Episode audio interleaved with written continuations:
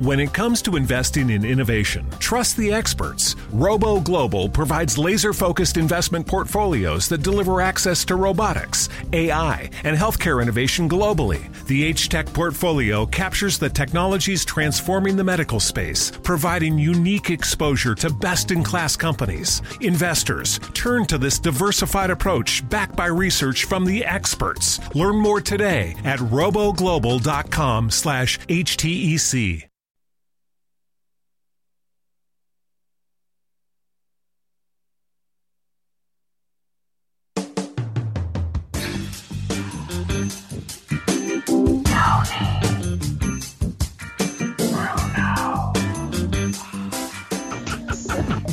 Like that? That's how I always reaffirm myself. Give me another one.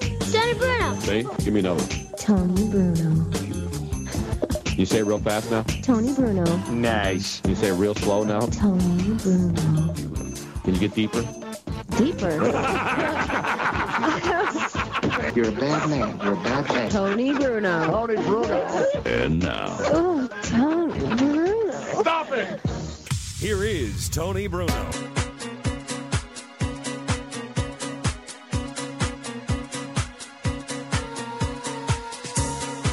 Tranquility Base here. The Phillies have crash landed. Hello there, welcome. It is a, you know what it is, Robin. What is it today, Tony Bruno? What is it, Z? Bryce, what is it? Tuesday. What is it? Brian, what is it? Taco Tuesday! Taco Tuesday! Yes, indeed. Yes, indeed. Taco, tatas, whatever you want, the T word, Tony Tuesday, whatever you need. We've got it for you. Welcome. It is Tony Bruno Nation Live. Yes, I dug out a classic t shirt from a couple of years ago that I still had in the closet somewhere, and I am wearing it proudly today. My Phillies P pissed shirt. I don't remember where I got this. Somebody sent it to me, but I love this shirt. It's the Phillies logo with the star over the eye, and it says pissed. But I think people are beyond pissed today, Robin, as we welcome the entire nation, the entire world, because what happened last night in baseball, this isn't just about Philadelphia. This is about the major leagues and how this city on ESPN national television last night, Uh-huh. and certainly this baseball team. And I said it yesterday when we had Charlie Steiner on. So you watch all of those now bandwagon Dodger fans on the East Coast because I don't think these people flew in from LA, and if they did, fine. I don't. I don't have a problem. There was there was somebody that did call you out saying that he was not a bandwagon Dodger. He is a tried and true Dodger, and he was offended by the fact that you said that they were all bandwagon. Not all of them. I saw people wearing jerseys that said "fan since 1981." I'm not saying all Dodger fans are fake, but let's be honest. Over the last couple of years, the Dodgers have come to Philly, and I don't. You know, listen. They want to come to the ballpark. They come to the ballpark. I'm not saying Dodger fans should not be allowed here. I predicted that there would be a lot of Dodger fans last night mm-hmm. rooting for the Dodgers because they were up in Boston. So they're on the East Coast and they made the trip down. They're up cheering on the Dodgers against the Red Sox, who, oh, by the way, the Dodgers poleaxed in two straight games. They lost the first game of that series, then they won in a blowout in the second game, and then the Do- and then they won in 12 innings and got into Philadelphia at 4:30 yesterday morning. Who looked like the team that was brain dead last night? And you know it's not my style to criticize. I just make observations. That's what I've done my oh entire yes. life. The Phillies were on a Monday night massacre. Now, normally people around the country don't get to see the games unless they're real baseball fans and they have the MLB package and they flip around and there's Phillies fans all over the country too. You see the Phillies fans, they travel to San Diego, to LA. Right. So there's people all over the country who don't necessarily have to travel to the city because there's people who are here, grew up in the area, and were Dodger fans, or maybe moved from LA and were Dodger fans, or maybe you're really old and were from Brooklyn and were Dodger fans when they were the Brooklyn Dodgers. So I'm not one of these guys who says, you stay out of our stadium. The Phillies got what they had.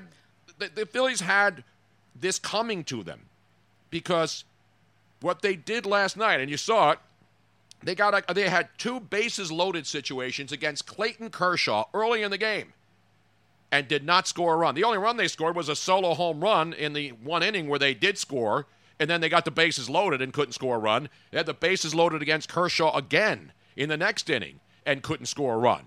From that moment on, I knew Because if you've watched Kurt, Clayton Kershaw, he was going to get better, and the Phillies were eventually going to fall apart, unfortunately.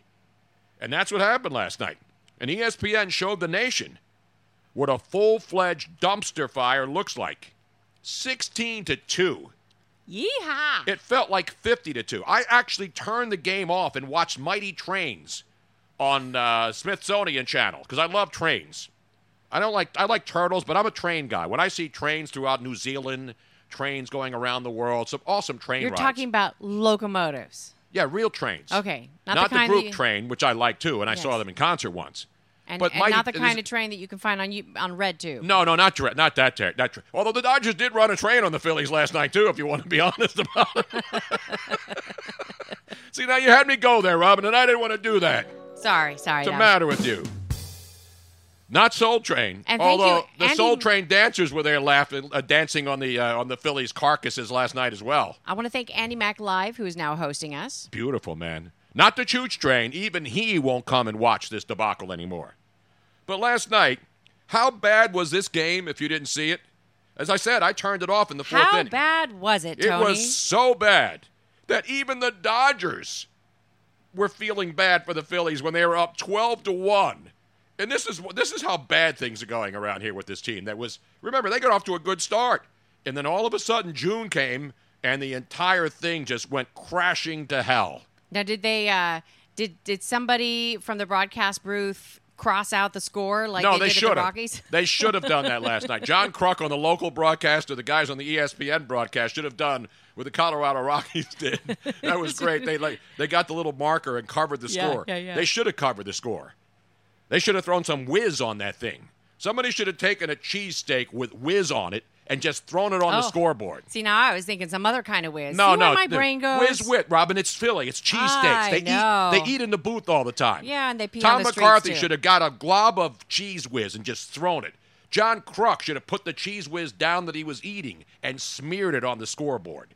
That's how bad it was. But it was so bad.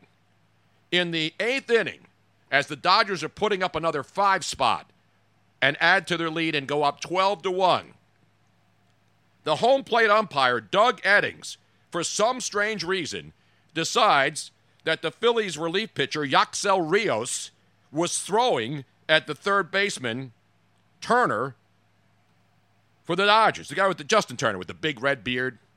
He's a good player, good guy. So what happens? Let's go to the tape. This is the umpire after a breaking ball, which was absolutely not being thrown at the guy despite the home runs. This is where an umpire absolutely positively has to do his job. And his job is you don't immediately throw a guy out of the ball game. Everybody knew it. This is how bad it's gotten for the Phillies. Even Justin Turner, watch him, even he realizes that this is a mercy killing. And the umpire just rubbed an entire wet glob of sand in a festering open wound for the Philadelphia Phillies last night. Let's go to the tape. This is the ESPN broadcast. He hit it a long way anyway. And now Turner No, he gets threw him drilled. out. He, No, wow, he no. threw him out. That was a breaking That's a ball, breaking wasn't it? ball. That's a terrible call. And JT Realmuto is trying to say it was a breaking ball. I mean, I don't think Look. there was intent there. Turner doesn't think Turner doesn't think so. No. He Turner's saying you don't the have to throw him out, but he's already done it. Uh, Turner was literally arguing in favor of the pitcher, saying you don't have to throw him out. I think. There's the pitch. Turner tried to get out of the way. It hit him in the back knee, and then it got a piece of Realmuto. Doug Eddings pointed right to him. Realmuto is saying, hey, and Turner's even saying, uh, but he's gone. That's when you know you are an absolute unmitigated shit show. What even the home plate umpire, who realizes every anybody, a, a- a little 13 year old kid umpiring a, a, a little league game, knows that he wasn't throwing at Justin Turner. It's just ridiculous. But anyway, It was. it was embarrassing. It was embarrassing. How embarrassing was it? I've already told you. Fourth inning. I told you the Phillies couldn't score with the bases loaded two times early in the game. So then what happens? They give up the sixth inning. The, the fourth inning was an absolute disaster. That's when I said, enough is enough. Speaking of that, it's National and World Snake Day today. Yes. I have had it with these snakes, not the Dodger fans. On these MF and planes. Six runs in the fourth, five more in the eighth. Cody Bellinger. People are chanting MVP. And listen, that's the thing. Phillies fans have traveled well, and they go out to different ballparks when they're you know they're going well, and everybody was excited in the beginning of the year. You know, you saw the Phillies out all over the place, and there were more Phillies fans in ballparks than there were the home team fans. So now the Dodger fans are feeling it because they're the best team in baseball. And when Charlie was on yesterday, we talked about when you look at this Dodger team mm-hmm. versus the Yasiel Puig, Matt Kemp, where they had a lot of all-star, superstar, everybody knows their name players. You look at their roster. This is all homegrown guys. This isn't they went out and spent 300 million on this guy and this the 200 million on that guy. Look at Verdugo. This is a homegrown guy, and he's already emerging as a star. And I, I, somebody said it last night on the broadcast. The difference between the Dodgers right now and the Phillies is homegrown talent. And when their guys are in the minor leagues and they come up to the big leagues, they're already big leaguers. They don't come up and say, "Oh, I was hitting 300 in the minors at Double A and Triple A. Oh, I'm going to be a little intimidated." Phillies guys come up from the minors and they look like they don't belong here. You know why? Because they don't. Many of them, especially the pitchers. The pitchers are a bunch of guys that really aren't major league bullpen pick. I'm talking about the relievers. They're not bad people. I'm just saying these guys have no clue what's going on when they get out on the mound. Now we have two two really funny uh, chat room pieces. One from Coops Graham it says, "I loved when Jamie Apathy did her Jamie Apody. uh, Robin. Excuse me." you don't even Apody- know Jamie I Apody. know, I know. I'm, I'm Jesus, reading. I have to give you the first one, Robin. Wait a minute. Jamie Apody did her broadcast last night, and three little boys were wearing their Philly shirts, and she said to them, "Who's going to win?" And they all shouted, "Dodgers!" The Dodgers. She was she was a little shocked. I don't think that's what she was expecting. And then, um, uh, la, la, la, where is it? Um, there was another one. Oh, here, Mars Mike. Um, Is Mike on Mars? Mars Mike is asking, "How is no one fired today?" Well, you know, I, I tweeted last night when I turned it back on and saw the whole debacle late in the game. Because I said I, I turned it off and started watching a train show, Mighty Trains. I wasn't watching The Bachelorette. I wasn't watching WWE Monday Night Raw. I was watching something that was calming to me, watching the the Kiwi Express go through New Zealand, through the entire and they, you know the landscape in New Zealand's beautiful. That's what I want to do, Robin. I want to travel and go on trains through different countries and see all these beautiful places. That's what I did. I had to calm down. But you saw what happened last night. We have tape now. This is exclusive local reaction that you will not be getting on any other TV, radio show, or anywhere else on earth. So last night here in South Philadelphia, where we're in the shadows of the sports complex, walking distance. For those of you who don't know, here in the Bruno Wine Cellar in South Philly, if you go outside and you walk around the corner, you can almost see this, this sports complex. And last night, many doors were opening as people were finding out just what was going on at Citizens Bank Park. And yes, it was not just a dumpster fire, it was a raging, out of control, multiple alarm action news lead story conflagration. And here's video, exclusive video last night of what people saw when they opened their doors last night in South Philly and Packer Park. And they saw the entire stadium complex in ablaze as this thing has absolutely now been it's it's burnt beyond recognition. It is now burnt. They are combing the ashes this morning to try to figure out what happened to this ball club. Yes, they are. It's a sad day here, Tony. And and unlike and, and like many like this gentleman in the video, people are hightailing it out of there. And so that was last night. You know, and then you wake up the next morning in sports, where, wherever you are. You watch a ball game, you get pissed off, or you're happy your team won. And baseball, there's every, you know, another day starts and it's another game. But this morning, to show you how disgusted local Philadelphia Phillies fans are, we go down live to Mullica Hill, New Jersey. As you know, you've been to Mullica Hill, down there, beautiful country, farmland, horses. One local guy was so pissed off about the Phillies last night, he actually just had to do something to get out of his frustrations. So he went outside and grabbed not one, two axes, and went out there and said, I ain't watching the Phillies. I got serious shit to do. Let me chop up some wood. This is a guy in Mullica Hill this morning. This is how pissed off he was. He busted up an entire cord of wood. He had not one, two axes. And he said, Don't ask me to watch the Phillies anymore. Don't ask me nothing. I am pissed off.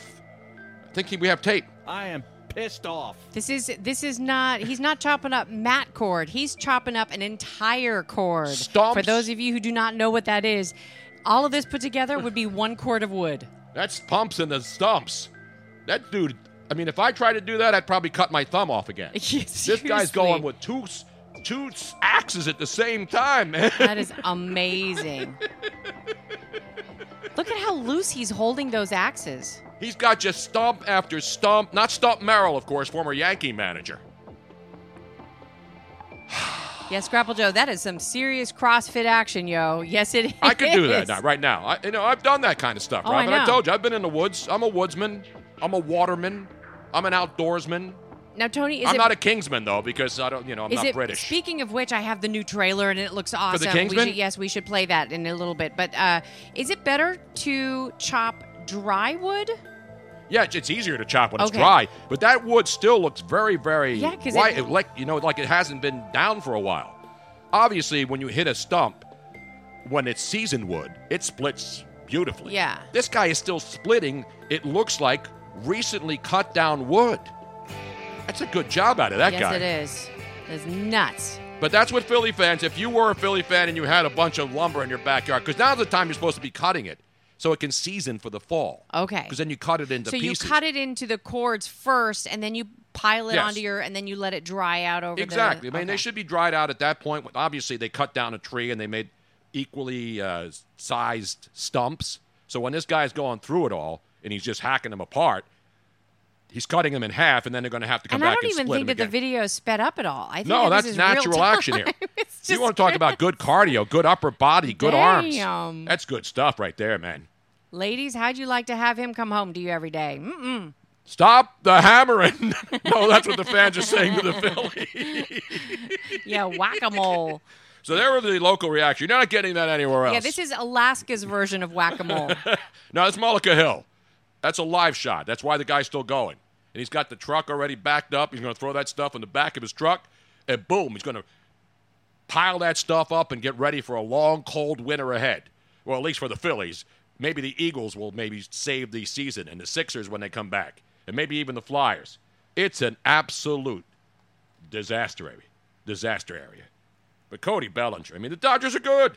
But then look at the names on the roster. You know them now because they're, you know Bellinger because he's been good for a couple of years. But this isn't the Dodgers of yesterday where they go out and sign big name guys and it's just a murderer's row. These guys are all good because they came up in the system, they play, and they do a good job. And they do their job and they play small ball and they steal home and they actually know how many outs there are in an inning. You know, they know how to run the first base hard. They do all the things that the Phillies seemingly do, don't do a lot. Phillies will have a couple of wins, everybody gets excited again, and then they play like like they did last night. Sometimes maybe good, sometimes maybe shit. It's ridiculous, man. And again, I, the Dodgers are good. We knew that. The Dodgers are the best team, and I said this a month ago. Right now, the Dodgers and the Yankees. You did. Although the Yankees are sli- slipping a little bit here now. Yankees lose last night, and you see who beat them? Travis d'Arnaud, former Philly, former Met. The Mets discarded this guy a couple of weeks ago. Where does he wind up with? The Tampa Bay Rays. And what does he do? Last week, for the Rays against the Yankees. But a little over a week ago in Tampa, he hits a game winning home run to beat the Yankees. Last night at Yankee Stadium, Travis d'Arnaud, don't you know? His three home runs against the Yankees, including the go ahead three run bomb off Aroldis Chapman, a guy who throws 100 miles an hour, but somehow decided, hey, I'm going to throw a little slop ball up there to Travis d'Arnaud, and all he did was jack it deep into the night. Three run home run. Rays beat the Yankees again, and they're so excited in Tampa. Dean says he may go to another Rays game this year if he wants to make the drive all the way across to St. Petersburg, which a lot of people in Tampa complain about because it's too far away. The Rays are in second place behind the Yankees, five games out in the American League East, and nobody's paying attention. So then all the, the front runners, like Dean in Clearwater, who's a Boston Red Sox fan, trashing Phillies fans, the Red Sox got their asses handed to them. No, by the way, the Red Sox are the defending world champions, and they lost at home. The Dodgers are the best team in baseball right now. And the Yankees, statistically are pretty damn good, but the Yankees have the Rays there to contend with in the East, and give them credit. But Travis d'Arnaud, you want to talk? Here's the best part: the Mets are still paying Travis d'Arnaud, just like the Mets are still paying Jay Bruce, who really didn't do much last night, but he certainly has been a, one of the uh, okay players for the Phillies, and he's at least got potential to knock in some runs. So anyway, the good news is the Phillies are 0 for 4 against the Dodgers this year, and they've been outscored 34 to 8. I'm looking for a glimmer of hope, a ray of sunshine. I know the next game is tonight, but you know what tonight is, Robin? What is tonight? And I normally go to these events, but not tonight. Tonight is going to be very angry at the ball yard. You know why? Because it's Italian Heritage Night. It doesn't have to be angry, Tony. Are you kidding? You know the city? How long have you been here? it doesn't have It to doesn't be angry. have to be It may, angry. it may have get, it maybe it may have gotten to the point of It apathy. choose- The one thing, the worst thing you have when you're a sports franchise is apathetic fans. Now you know you got Italian Heritage Night, and you know what they say at Ita- Italian Heritage Night. What is that? Sometimes maybe good, sometimes maybe shit. They've been making shit a lot lately, but tonight at the Ball Yard, and then tomorrow night Star Wars night. So you know people are going to go out because they bought tickets to these games, Yes, and it's the. Dodgers in town. So it's not like they need to sell seven dollar tickets to fill Right. the ballpark, and then you got all these Dodger fans going to the yard now and making it sound like a Dodger home game. But and I want to hear from my Italian brethren out there, Italian wherever you are. You going out for Italian Heritage Night? Your your uh, com. How do they say that in Italian? Either Your your compais, your No, my comads. The Comads. comads will all be there. the compas. The comads are always there. They'll go right from Stogie Joe's, drink a couple of glasses of white wine, and then get Uber, and then go get wasted drinking Yes. overpriced 17, you know, eight gallon bottles of beer, cans of beer at the ballpark. Now, I can't get this off, so I know why, because I'm using the stoop. I'm thinking it's a slide again. But this is what you'll hear tonight at Citizens Bank Park. If you By got way, tickets tonight for Italian so Heritage Night. Tony was just he he forgot that that's not a touchscreen, so he was I know. trying to- I got all these different devices, and most of them are touchscreens, except the one where I play the music. You ready for the tarantella of the night? And as soon as the first Dodger home run leaves the yard, you know what you'll hear tonight also? Eh? Exactly. And then the comad sitting next Oh, to that guy. You know what she'll say? Exactly right. It's Cool Tuesday at the ball yard tonight. There will be zero Fongools to give tonight for Phillies fans if they get another beat down at the hands of the Dodgers. yeah, this sounds a lot happier than the, the music is much happier than I think that they're going to be. This It won't be. It won't be a dumpster. It'll be a grease fire tonight. grease fire. Let me see grease balls and Italians. I can say that because I'm grease Italian. ball fire? A grease ball fire tonight. It is dumpster fire night, ladies and gentlemen. Bring your own uh, incendiary. No, don't bring any incendiary devices. Yeah, no, that would the be bad. The Phillies are basically going to going to uh, spontaneously combust on their own. Have Yeah. you seen these videos of people who just like spontaneously combust? I well, I've seen like um, the the detective shows where supposedly this happened, and then I did a lot of research, and there is some evidence that that can happen. Still not quite sure how, but Grease is the grease is the word. There's only one thing worse than a dumpster fire, and that's a grease fire, Robin. Because you can't yeah, put water can't- on a no, grease you fire. You have to put flour on it. on a dumpster fire, you know, you just bring the hoses in Yeah. and then you get it out. Anything anything with oil or grease, do not put water on it because it will spread.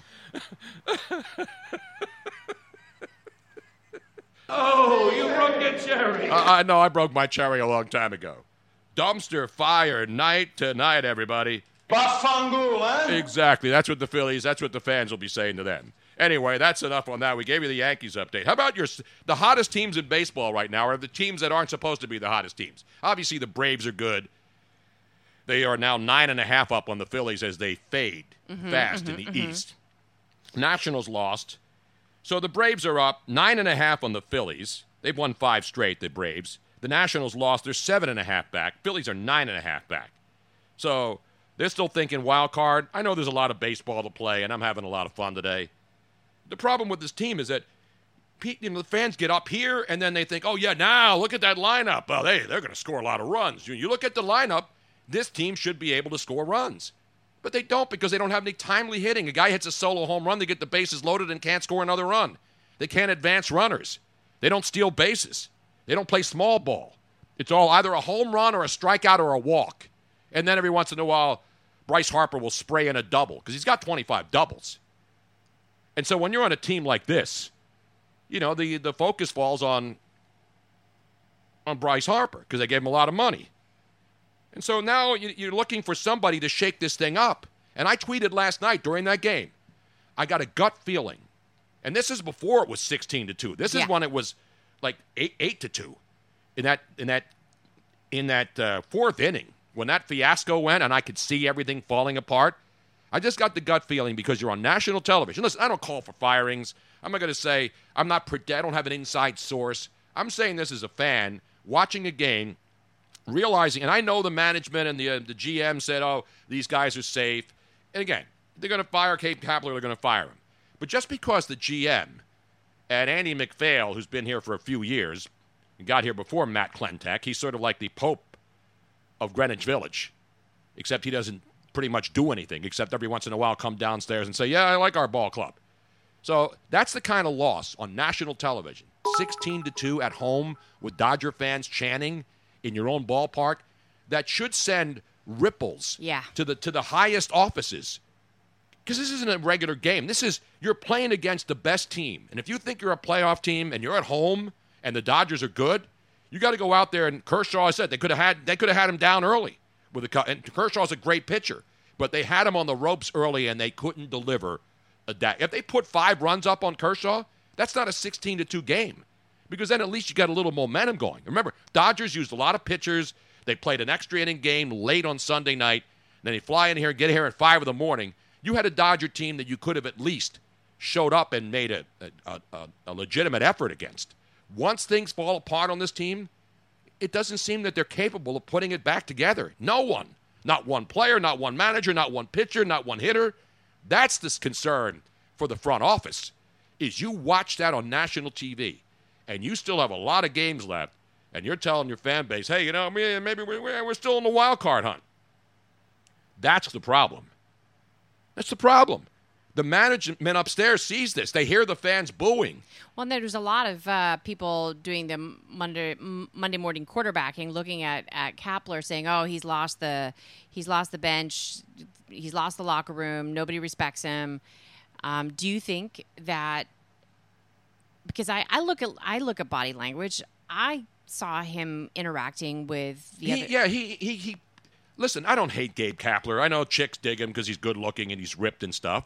Bottom line, and Charlie said this yesterday. It's all about analytics now. Right. Baseball has become a robotic sport.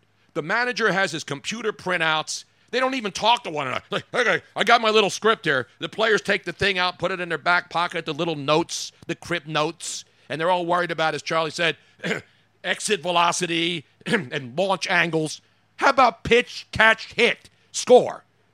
Don't give me the exit velocity bullshit. I don't care about the shift and your little computer gadget showing you the guys are on one side of the infield. Yeah. It's all nice. It's, this isn't a video game. This is Major League Baseball.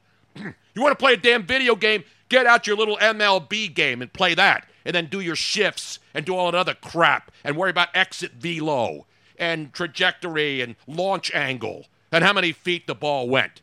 Who gives a shit? Win the damn game. This is why baseball's been ruined by analytics. It's the same thing as the process with basketball. All of these number crunchers have destroyed the game. They've destroyed it because they've taken away this is what a manager does, this is what an owner does, this is what a general manager does, and they use all they throw things in the computer and then they use the analytics and then make that as an excuse. Well, you know, we're doing what the book says. The book says right here, you know, you don't you, you go out and swing for the fences. There's no instinct. There's no more human instinct. They've made baseball a robot game.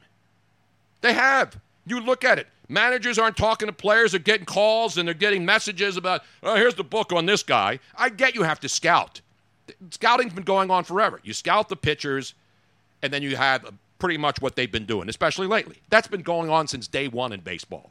But all of this analytics and the obsession with home runs and, and all these other stupid new stats.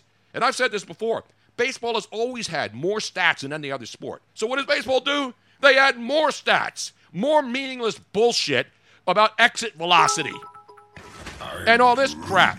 Does that make the game any more interesting? You look at the screen and you're like, what the hell is this? Is this the New York Stock Exchange? I don't want to see things scrolling and, and this guy's uh, OBP, PPS, war, all this other crap. That's all geek shit. We don't need, the only geek shit we need is the Geek Squad because at least they fix shit. Geeks and analytics, they don't fix anything. Not even their own damn pocket protectors. Bean, And you know, I, I like geeks, Robin. yes, you do. But bean counters in any kind of creative or uh, sport, whether both creative, like like radio or sports, bad idea. Bean counters bad, right? Yes. They're not bad. You have to have bean counters. They Yeah, pretty much make But if they're that the, the, ones uh, that are making the decisions, the bean counters aren't making a decision. The computer g- uh, geeks are. Isn't that the same thing?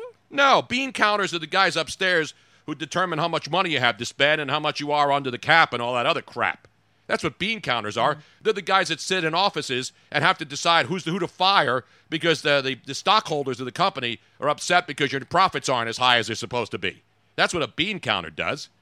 They're the geeks who don't know anything about anything except money.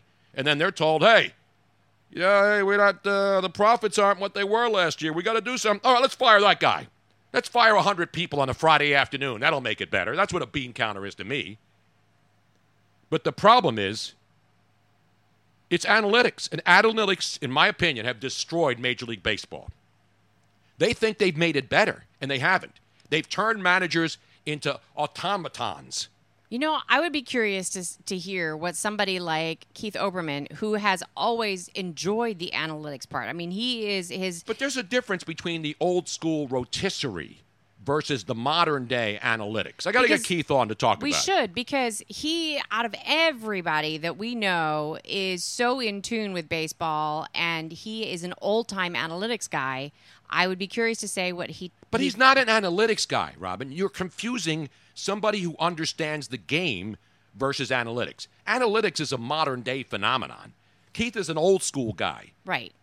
He, you know, he, he looks at batting averages and the numbers But that that's what. I'm talking about. But that's not analytics. Analytics Okay. aren't batting averages and how many doubles, runs. Okay, so he's an It's all these stats, which is now they keep adding stuff. My point is they keep not Dwayne stats, of course, who I have a bobblehead of as, the. Should we try? Should I try to call him and see if he can he, he can come on?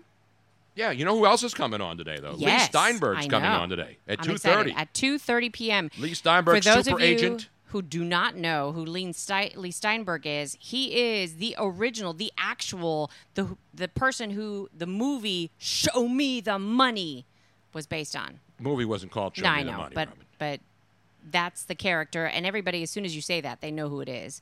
Tom Cruise's character. Um, the fabulous Lee Steinberg, and he is coming on to talk about uh, a something very that's special. real. It's a great idea. it's an amazing It's a great idea, and who better? Because we see all of these different camps. You know, there's broadcasting camps for a lot of athletes Mm-hmm. who want to go and learn to do the business. You know, after their careers are over. I have it over here, Robin. I know what it's all about. Lee Steinberg and I are talking. I'm going to try to see if he can get me a Pat Mahomes rookie card now, because you know he is the agent for Pat Mahomes. Right. And I looked this morning and I saw eBay. There was a story about Pat Mahomes cards are going through the roof for people who buy and invest invest in baseball cards. And you know, these aren't your basic, you know, common cards that you get that are worth a dollar or four dollars. There are Pat Mahomes cards now that are worth ten thousand dollars on eBay. Ten thousand dollars for a, a rookie, but it's you know they're the special ones, the ones that they're limited edition, the ones that people now look for when they buy packs of cards. You know, they're throwing out the commons. They only want one or two cards, and they're very rare, and that's why they're worth a lot of money. Now that Pat Mahomes is a rising superstar, people are selling their stuff all over eBay. So anyway, that's enough about the Phillies. I don't want to get sick anymore, Robin. But I mentioned the hot teams. How about the Giants yesterday? We were on the air when they were laying the beat down on the Rockies in at game one of that doubleheader. The interesting thing about that doubleheader, we know Brandon Crawford is playing great right now. He's super red hot. Brandon Crawford yesterday in the first game had six RBIs or eight RBIs. And the Giants won that game at Coors Field The first one was 19 to 2. The Phillies almost topped the performance because remember Colorado's at home and they got Yes. slaughtered 19 to 2. Yes, Phillies are at home, did. they get slaughtered 16 to 2, but this ain't Coors Field. Even though it's a small ballpark, we don't have the rarefied air here. We have the South Philadelphia refinery air down there. Mm-hmm. And in the summer, we have the city air and the sewer air, and it's Exactly right. Even though I still love the city, Robin, even if I leave, I can come back and fix things again. I've been told to leave the city many times Yes, you have. and go back where I came hey, from. you even told me to go back where I came from. Well, I was told to go back where I came from, and I said, I came from here. And I did come back where I came from. When I went to LA, people were, why don't you go back where you came from? I said, all right, I thought California was still the same country. Anyway, enough about that. That's just a joke, as you know. What's, uh, which analytic is higher? Cody Bellinger's OPS or Tony's blood pressure? It's a good question. I'm totally relaxed. You don't hear me my rant today was not one of those. Oh my God! I'm throwing, I'm breaking things up. I'm overturning the the coconut oil buffet last night in the Phillies clubhouse. I'm not overturning cold cut spreads. You know what I'm saying? I'm just breaking it down. That's all I do. That's a good one. Keith apologizes. He cannot come on right now. He's just walking into a doctor's appointment. Okay, but I mean, it's Keith is the because you know you heard Charlie Steiner, a longtime baseball guy. Even he is sort of not tainted because obviously he loves it. He's doing the Dodger games. It's not like he's doing some really crap team. Right. He's not doing the Baltimore Oriole games right now. That would be real torture. He's doing the Dodgers. And even he sees how the game has changed. And listen, there's change that's for the good a lot of times. But I think what baseball has done, and a lot of people feel this way, not just old guys, that they've, they've tried to turn it into a video game and, and are trying to appeal to the people who think analytics is about everything. Analytics is important when you're doing retail and you got to figure out, you know, how many pieces that you have of this item, and you got people who are smart enough to, to get inventory and those things. Analytics in sports, especially when there's there's certain things that you can predict, but analytics isn't going to tell you how many runs. Who analytic expert thought the Dodgers were going to score 16 runs against the Phillies last night?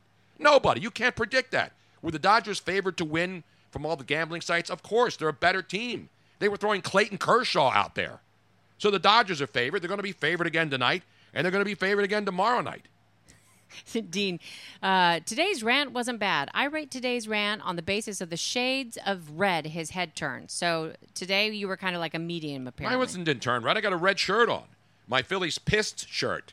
I should make these and again right now. I guarantee these would sell like hotcakes. Yeah, they would. If I could roll off on a printing press a thousand of these, I would sell them outside of Veteran Stadium tonight. No doubt. And I'd sell them for maybe because the other night we went to the ELO concert, and Yes. at the ELO concert inside, T-shirts inside, forty-five bucks. 40 50 80 dollars for a sweater guys outside ten dollars for knockoff shirts Yeah, looked And there's like- exactly the same. and there's like 20 guys all selling the elo Yeah. knockoff shirts and people were buying the $10 because they didn't want to pay 40 or 50 inside hmm so they're leaving and then they're thinking do i buy one from a guy who just is ripping off jeff lynne The only one that I would have bought, I didn't want to spend forty-five dollars for it by any means, but if they, they didn't have these outside, was the one that said "Evil Woman," and then in Yeah, like little that. tiny, tiny Not ones Nasty underneath it. Woman, that's the other one. Evil one Woman, and then a very small underneath it, ELO.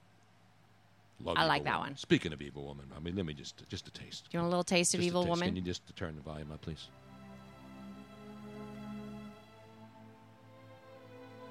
Let's all relax now on a beautiful Tuesday. Taco Tuesday. It's a very uh, Tata Tuesday. Starting out. You made a fool of me. God, what a great song. The broken dreams have got to Tushy Tuesday, too. We don't forget the rest of the body parts.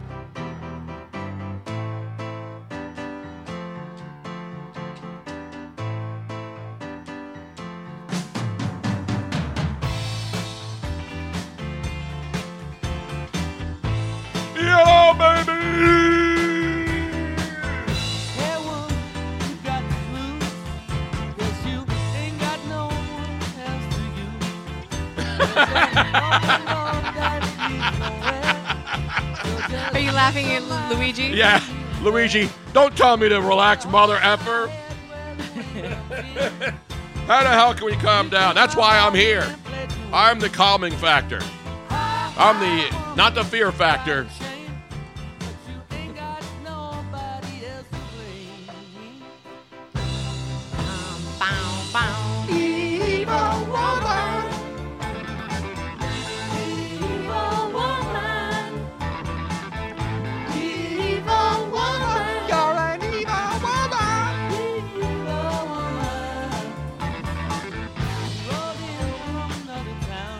I Yes. still can't get ELO out of my head from the other night. Scrapple Joe, you are absolutely correct that Tony's air drum is absolutely on beat, unlike the fan from the other night. Exactly. he was All of my air air instruments are dead on. yes. I can hit the right cymbals. I know when to hit the tongue. I, I know when to hit the, the bass. I know when to hit the snare. I know when to hit the high tops. Well, because you used to play the drums. Exactly. Don't try this yourself at home. You could hurt yourself playing air instruments. You have to be a trained. I am a graduate of the American Academy of Air Instruments, where there are classes going on this summer. To Luigi. Boy, you are in rare form, Luigi. Tony playing air drums is like Stevie Wonder trying to land planes. That's bullshit. Nobody plays better air drums than I do. Speaking Nobody. of landing planes, did you see the world's largest paper airplane? no. Oh my god, I have to find it. I didn't see that. that is such absolute bullshit, Luigi. Nobody, I mean nobody plays better air instruments. If I, I should go, you know what I really need to get, Robin? I have to put that on the Amazon wish list because I don't get the music. We used to have a music store 25 feet away from us. right? Remember? Right on the corner here. Not even 25 feet. 15 Correct. feet away from us, there was a great music store where they did they sold instruments and we had they let us borrow some equipment when we did a live remote in 2016 right on Passyunk Avenue on one of the nights when they closed the street during the Democratic National Convention, remember? And the gentleman that owned that store passed away last year and the store went away. If he were still there, I would go over, you know what I would get right now, Robin? A pair of drumsticks. I used to I have know. drumsticks. We somebody had given you drumsticks, and I don't know where they are. We need to find them somewhere. I used to have all different kinds of drumsticks. If I'm going to continue to play air instruments on the show and play them at the highest levels, I got to get some. I can't do air. You can't do air drumsticks. The best way to play air instruments. Or do you really need drumsticks if you're playing air drums? Now, on guitars, you don't have a drum. You're pretending. But I should at least have drumsticks, though. I think it would add to it. Air kazoo. Yes, I play all air instruments. I don't know if I'm going to be able to find this, but it was a it was inside. It looked like it was like indoor tennis court, and they How big made, was this uh, airplane? Paper airplane? It airplane. wouldn't have fit in this in this room. It was huge, and it was made out of maybe foam or balsa wood, or and it was all white, and it was an, How big are you talking? Like big as a person? oh bigger than a person, Bigger than a car? bigger. Well, about about the size of a car, and it probably had at least a ten foot wingspan. How did they launch the thing? Did they have it up high and then they just let it go and he, it gli- he just glided pushed down? it, it, and it glided, and it was absolutely amazing. If I can find it, I'll play it, but I'm not going to worry about it right now. If anybody else knows what I'm talking about and you can find it, let me know. Big John and Cali makes a great point here. Remember when the Dodgers fired Don Mattingly, their manager, a few Mhm, years ago? yes. They had to make a choice. Dave Roberts, former player, Gabe Kapler, who was in the organization with the Dodgers. And guess who they chose? Dave Roberts. People are questioning Dave Roberts last year in the postseason, too, with some of his pitching decisions. So all managers ta face the heat. But Gabe Kapler right now, I'm telling you, I don't dislike the guy. I don't, I don't hate individuals. But you look at this team. We see everybody's getting me back to the Phillies. I don't play air rusty trombone. I'm sorry, I don't do that. I leave the women do that the best. I'm sorry. I guess a man can do it too. Yeah. If a man can win women's events, just like another one, did you see the latest uh, man enters a, a, a transitioning man or Oh, a, no. a trans? Transsexual, trans. No, not pre-surgery. Oh, so because people are post, conf- post surgery. No, pre-surgery. Oh, oh, okay. A man who identifies as a woman who has not had So transvestite. So transvestite, tran- I, I'm assuming he's starting to transition, but it was a guy who entered another weightlifting competition and blew away the field, who were all, uh, uh, what's the word we use for women when they're born women? A biological woman. Biological women, thank you. Biological female athletes losing again in multiple weight classes to a male, and nobody gets angry about this. When I say nobody, very few people do. Well, what happened if a, a male soccer player decides that he wants to transition and then go and ask to be on the U.S. women's national team, the woke U.S. women's national team? Would they say, no, I'm sorry, we're not going to allow a man soccer player, a, a biological male, to play with women? Would there be an outrage over that or an outcry? Would there be people saying, no, he has to play? Because, you know, you got all these rules now. And women, some women are upset. Martina Navratilova was upset, didn't mm-hmm. think it was fair that a man can transition and become a woman and play against women and dominate wrestling. You're seeing it in, in, in weightlifting. You're seeing it in a lot of track and field. Yeah. So why not soccer? I mean, here's the way. well, As a woman myself, I, I feel like one, it takes away from women who have worked really, really hard to get to that point, and the fact that a biologically born male, no matter if they've transitioned or not, if they're on hormone therapy or not, they have had their entire life up to that point Exactly. That's that's lot, that's science. to to establish the musculature frame that they then have, whether they're transitioning or not. So they have they have a larger lung. Uh, they have Not larger necessarily. lungs. It's muscular. It's all about no, their lungs are their lungs are larger, and uh, or is that the other way around? No, maybe because because when you're looking at marathon runners, now women aren't as fast, but the, the, the great distance runners, men and women, they don't finish at the same time. Men still finish faster. Yeah. But women women marathoners are incredible when it comes to Absolutely. the ability to, to breathe. Yes. So that's not the, the the bottom line is men are physiologically superior to women muscular. yeah. That's the bottom line. That's the line. only way. That's the only way. The strength, but no, but that's that's the that's the most important way. Well, in sports, yeah. I mean, Exactly. Uh, it's, it's it, there is no doubt. So, so for for women, let's just take the soccer team for example. Here they are fighting for equality, saying that we are doing just what you guys are doing. We should be equal, and then to not recognize that if a man were to come in who has transitioned and says, "Well, I want a spot on your team now," then that takes away from all the equality that they were working to fight for so hard. Exactly. I, when, I didn't mean to get into that, but I, I'm just talking about. I saw that record today of the man in, in Europe somewhere who won another event as a female. And the women, the females, are pissed off. By the way, now, I, I just want AJ in, in, uh, in San Antonio not to listen to Dean today. Because Dean Point says, all points bulletin for AJ in San Antonio. Can you send Tony a drum set to the wine cellar? No, no, do not No. buy me a drum set.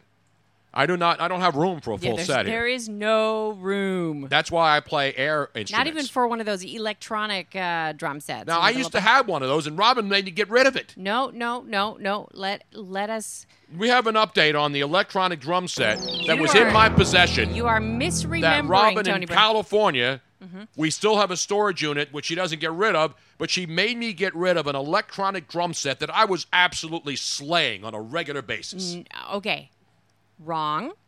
Let's back up. That was a drum set that belonged to my daughter. Right. When she didn't want it anymore. and she didn't want it anymore, so and what so happens? she br- uh, she brought it, and when when it got, but in transition, when she brought it to California from Phoenix, it stopped working. I could fix it, Robin. I'm Italian. I Okay. can fix anything. well, it was up there forever and ever. I and was ever, and no, I was I was because I was working 50 hours a day, but I still could have fixed it. You know how good I am at fixing things. Yeah. I had the drum set partially working, and then I was some loose connections, and I could still have that thing. I'd be Gene Krupa today. Well, I'd be one of the didn't all-time happen great. in like two years, so it went bye bye when we moved because we didn't have any room to. We were like downsizing, Jesus. And we donated it. We actually donated it. Oh no, we did bring it. We brought it to uh, Philly, and we didn't have any room at Dockside, and we, We donated, donated it uh, to a children's organization that. Uh, for, to somebody who actually was able to fix it, and they gave it See, to. but I'm, to I'm, not saying that wasn't a good thing, the right thing to do. I'm saying I still could have fixed it. Meanwhile, we got a storage unit full of stuff that's Okay. been sitting in there for three years, and you don't want to get rid of that stuff like you wanted to get rid of the drum I set. And I could be playing that thing right now, right here on live Twitch TV, instead of playing air instruments. Guess what AJ in San Antonio is going to get to do when he comes here? He's going to help me clean out the storage unit. No, he's not. No, no. he- get your damn son in here to get do some damn work. Clean out the damn storage unit. Anyway, enough about that. Bruno's storage unit is active today, also on the Twitch uh, stream chat, and we welcome everybody and thank everybody for sharing the bits, sharing the show. Don't forget share, share the show. If you're new, a lot of good people, new people coming everywhere, every day. I mean, I'm pretty, you know, I'm, I'm I, Gene Krupa. Uh, who's some of the other great? Uh, someone to forget a lot of drummers now. But Gene Krupa back in the old old day. Then Ginger Baker with Cream. You remember Ginger Baker, the drummer for Cream, one of the all time greats. Yes. And uh, violin, I'm pretty good at the air violin too, Robin. Air cello, you name the instrument. I haven't played an air dirigible. Actually, you're really good it? at that, that the tiny violin. Yeah, I did put that on the time. What's it called? Neil Peart is the Rush drummer. Yeah, there's a lot of great drummers. Not Ginger Banks. That's a different kind of uh, banging that's going on there. Anyway, you know what today is, Robin? Where were you 50 years ago today? You know, at 932, 50 years ago on this date, July 16th, 1969? 1969, a pretty big, a pretty big year. You know, that was the year of Woodstock, where I said before that I can't imagine that we can do things that celebrate 50 annivers- 50th anniversaries, but nobody could put together a new Woodstock to commemorate 50 years later, which is ridiculous. Of all the things we do, we do annual events, annual concerts, but we couldn't get somebody to put together. Now, most of the acts are dead, of course, but that doesn't stop you from having a 50th anniversary. You just have like tribute bands pretending to be Jimi Hendrix and everybody that was there at Woodstock in New York 50 years ago this summer. Not Brianna Banks, who's a friend of the program, as you know, Robin. Yes. Now, yes, 50 years ago today, Tony Bruno, I have it. What happened? Where were you when this happened, Robin? I was born. Um, I know a lot of people are saying I wasn't born. I'm sure Luigi's saying I was uh, 13 years before my father even gave a shit about even thinking about having me. I was teeny tiny, though. I was like, you were a babe, so you don't remember. six months, no. You weren't old enough. No. To grab the sit in front of the TV set and watch uh, Walter Cronkite and all the guys do it. I remember. I was. Let's see. How old was I? I was like You were uh, 17, year- 17, 18 years old. Yeah. I was 18, 19 years old, just starting in radio, fresh out of Compton, fresh out of South Philadelphia, born and raised. And then everybody, no matter whether you're in school, everybody stopped what they were doing. It was in my lifetime one of the most incredible days. You know, the Kennedy assassination. Luckily, I was around to see all that stuff. Some of the most memorable moments in history of this country. But I'll tell you, the, the, the Apollo 11 launch, let's go to the tape. If you weren't there, this is what it was. 50 years ago, Cape Canaveral in Florida. And the reason why we're not playing is what? Why? Why? Play. Astronauts report it feels good. T minus 25 seconds. 20 seconds and counting. T minus 15 seconds. Guidance is internal. Is this this, isn't video, Tony. This is just. 11, 10, 9. Ignition sequence start. 6, 5, 4, 3, 2, 1, 0. All, all engine running.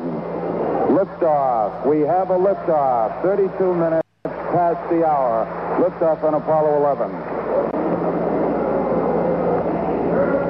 Tower cleared. We got a roll program. Neil Armstrong reporting the roll and pitch program, which puts Apollo 11 on a proper heading.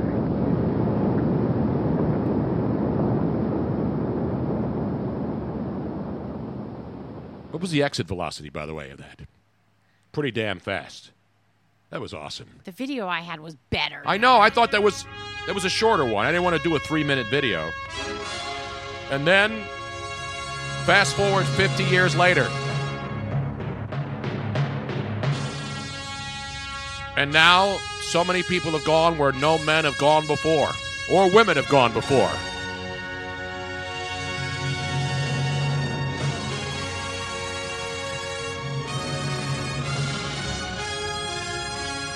Tony getting the Phillies to transition into a good team may be an operation that isn't possible. So I'm just going to play in the background. Yeah, play the actual. Play- uh, I thought. I'm sorry. I thought I saw a shorter version, and I thought, okay, it was put out by NASA. Yeah, this Why was- would NASA put still pictures? All right, let's do this again. Liftoff. We have a liftoff. 32 minutes past the hour. Liftoff on Apollo 11. Tower cleared. Oh, smoke. Neil Armstrong reporting the roll and pitch program, which puts Apollo 11 on a proper heading. Roll that pitch. We're rolling. I can't even imagine being the first one to do something like this, Plus 30 seconds. not knowing if it's going to explode. Well, you know they had previous problems, I know. That's why. and now you know you're not just doing a fly around the moon. You're going to the moon. Three guys in that tiny capsule. Yeah. Unbelievable. So the launch was 50 years ago today. Is a abort control mode. I gotta turn the audio down so you can. I you think can their launch an- angle was pretty good here. Altitude's two miles. Two miles. Mm-hmm. Now, was this this was this was uh, archived footage from NASA? No, this was live on television. So on they every played network. everything live? Uh, yeah, the, what you're hearing now is exactly what we saw 50 years ago. And did you hear all of this internal yes, stuff of as well? Yes, of course. What do you think they're just going to have Walter Cronkite saying, "Wow, that's up in the air"? and 195 feet per second. this is what everybody wants to hear. They want to hear the separation. You got to keep it separate. I mean, I remember my mom talking about this stuff. Every, there wasn't anybody that wasn't watching. No. This.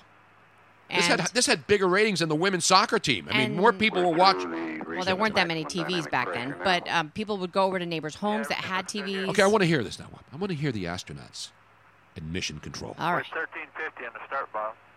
Set 8 miles downrange, 12 miles high. 12 Velocity, miles. 4,000 feet per second. 4,000 feet per second, Robin. Stand by for mode 1, Charlie. I think that was Joc Pederson's exit velocity Mark, against the mode Phillies. 1, Charlie. 1, Charlie. Dean goes, man, I feel like a glass of Tang right about now. Taking a staging status. This is Houston. You are go for staging. Uh, let's watch, wait for the staging, Robin. No, not the house that you stage when you're trying to sell it. This is different staging. Do they still make Tang? Not they make Pootie Tang. I know that. You know what tastes like Tang? Inboard Metamucil. engines out. I'm inboard cutoff. Wait a minute, Robin. Wait. Yes, this was bigger than the Beatles. And the fact that back 50 years ago, you could still follow it when you see the they jettison. Downrange People were crying. Miles, I know. miles high. Standing by for the outboard engine cut down now. I want to see the outboard engine cut down, Robin. All right.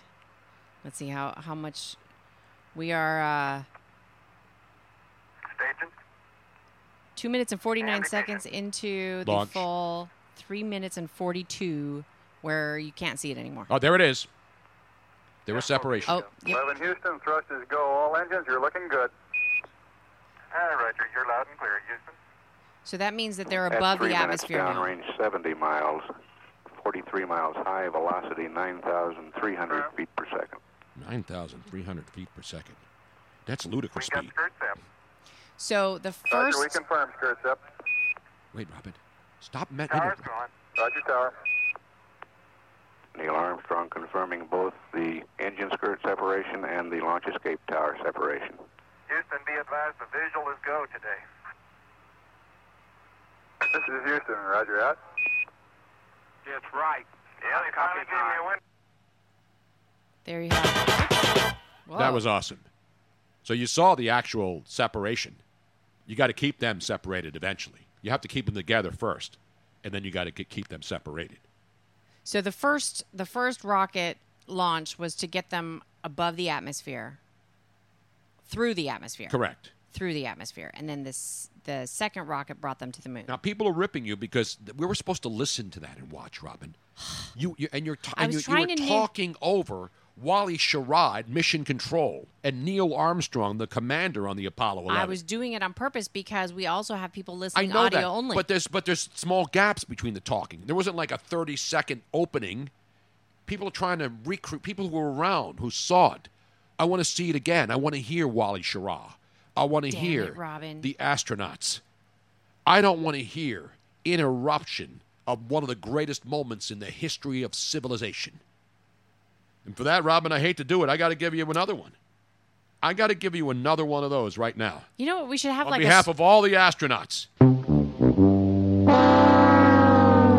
We need to do like a Miss Robin bump bumpty bump scoreboard, and then people can bet On how many you're going to get? How many over get under? The, uh, at the by the end of the week, and then whoever's closest, or if you're maybe you have to be right on the money, then you get something special. Beautiful. What do you think? Yeah. We have anything special? we have a couple things. You know what I found? I just found because you certainly aren't. We're not going to want it. Is a New York Yankees blanket. It's actually a really nice oh fuzzy yes. blanket. The Yankees lose. So there's there's a we we have some uh, and we have a um two pairs of socks. One is a No, no, I got one of those pairs that's already been accounted for, Ah, Robin. okay. Don't you be giving away socks. What's the matter with you? Meanwhile, you know what else? There was a major sports championship won last night. Do you realize that, Robin? Major. While you were major, sleeping, Major, while major. you were watching the Phillies get absolutely poleaxed by the Dodgers last night.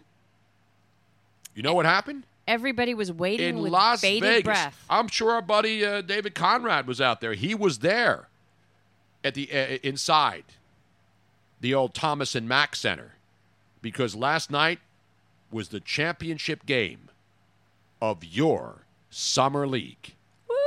The summer league, ladies and gentlemen, has been won by you guessed it, the Memphis Grizzlies are your summer league championship. Let's go to the tape, Robin. There wasn't a dry eye in the house. They beat the Minnesota Timberwolves. Murphy couldn't get the rebound. Two point lead for the Grizzlies. 6.10 to go. Dusty Hannahs from deep. Man! In rhythm. Didn't even hesitate.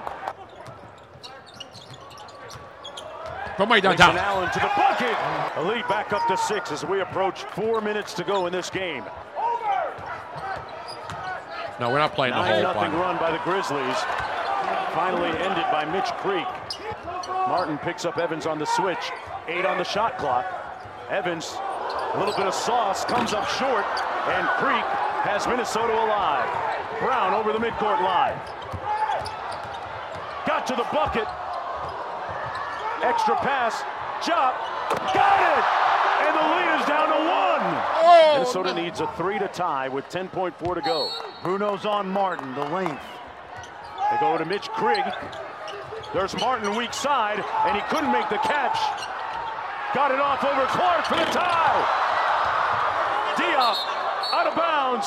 Let's see again now. Watch Bruno, number five in Yeah, blue. yeah. Watch Bruno, everybody. forward. They've made their decision. It's going to be Minnesota basketball. Diop couldn't get it, and that's going to be. It's do a it. final. The Memphis Grizzlies go undefeated in summer league play to win the championship. Thanks for watching ESPN on YouTube. For more sports highlights and analysis. Why do I want to see her? I want to see the celebration. We already saw the celebration. They hoist the trophy and they hoist Rachel Nichols, I think, after the game, too, down the Las Vegas Strip. But hey, you got to do that sometimes. You know what I'm saying? It's unbelievable. The Memphis Grizzlies trading away all their players, but you know they had two top 10 picks in the NBA draft recently. And you know who the MVP was? The greatness that is. I wrote this down over here. He- well, not their, not their sec, not the second overall pick in the draft. He didn't play last night.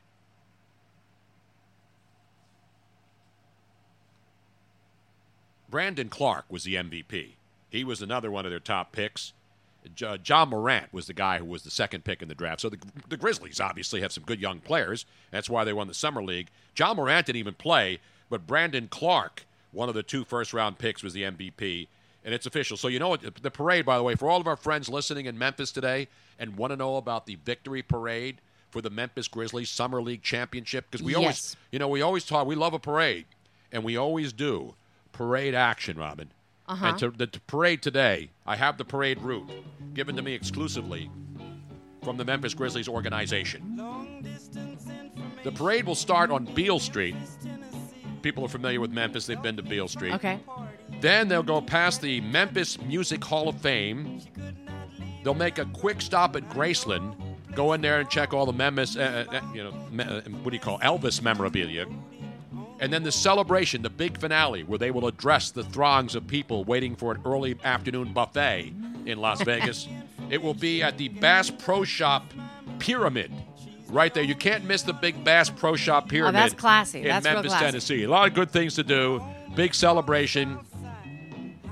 And I hope you can make it. We will go live later on this afternoon. Unfortunately, it'll be after the show, but we will have full parade coverage tomorrow. They're not going to celebrate in Las Vegas. They did that last night. They were in the club. They had the, uh, you know, they had the bub.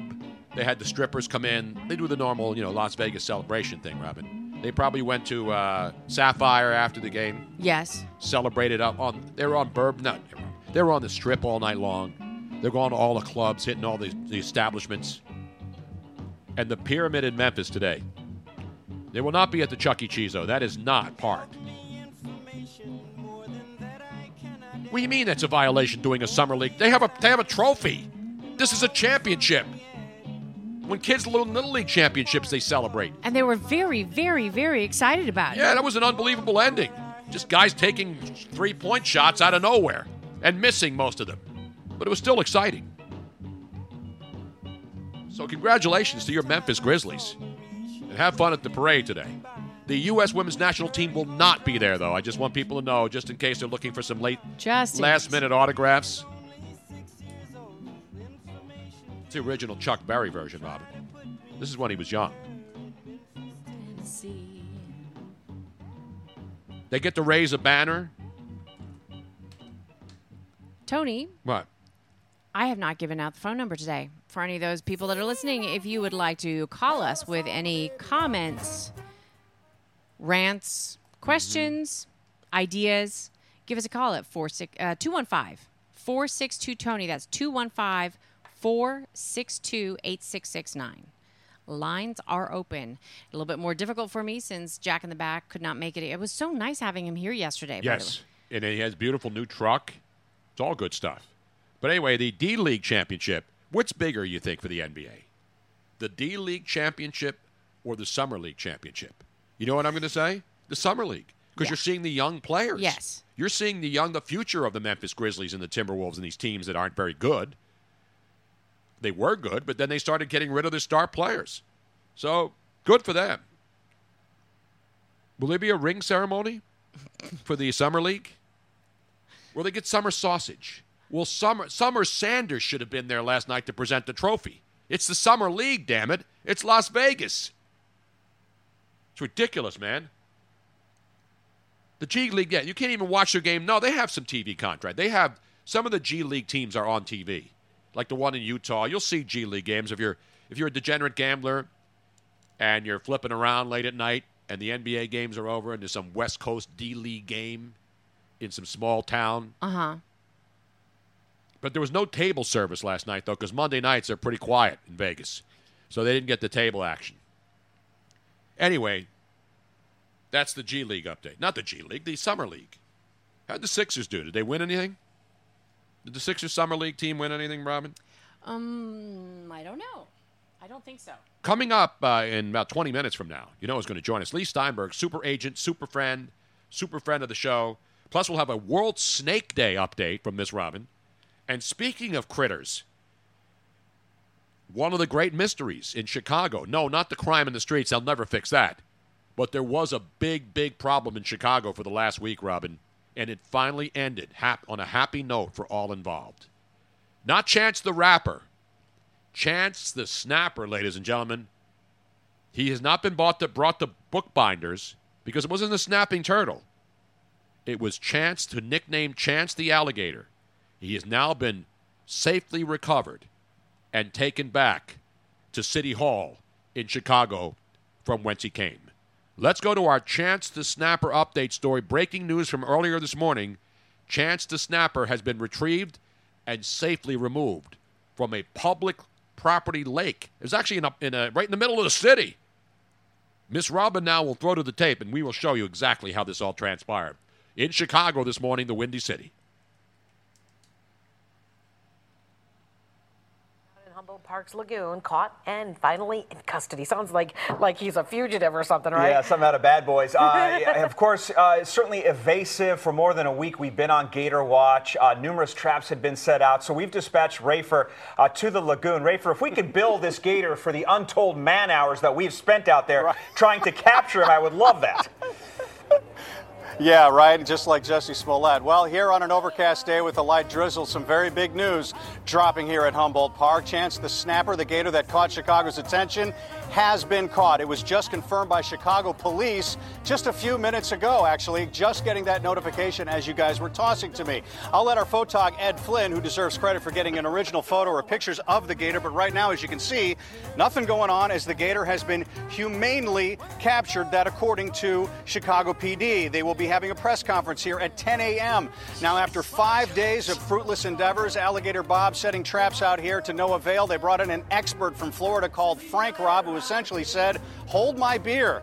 And he was uh, able to successfully capture Chance the Snapper. Now, he sectioned off part of the park. They were thinking, the thinking was, is that all of the attention caused it to go into hiding. Case in point, just two days ago, we were not allowed to stand right here in the boathouse, and the fact that we pulled up, that they let us in, that was an indication right away that the uh, alligator had been humanely captured. And they are going to give us a press conference coming up here in about an hour and a half to give us the details of the humane capture, and of course, talk about where does the gator go from here? So I don't know what story we're going to be covering from here on out, guys, but it appears that this story is coming to a close. We'll have more details coming up later on in Good Day Chicago. For now, we're live in Humboldt Park. There it is. Wow. Humboldt Park, not Humboldt County in California, where that gator would have been high at least. That is that is a very excited, uh, slow news day apparently in Chicago, and the fact that there's a gator there.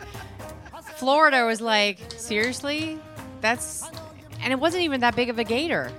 Well, no, I mean gators aren't indigenous to Chicago, Well, Robin. I know, I know, but it was they, it was a, it was a, it was an exciting day in Chicago. And That's- Carrie Champion always makes it exciting. She's uh, spectacular, and she's real. Give me a little bit more of that Bill Haley. Right, crank that up now. There we go. See you later, alligator. When the gator was finally captured, you know what he said? This is MAGA country, bitch. See you later, alligator. After a while, crocodile. See you later, alligator. After I, oh, so long. Bye bye. Out.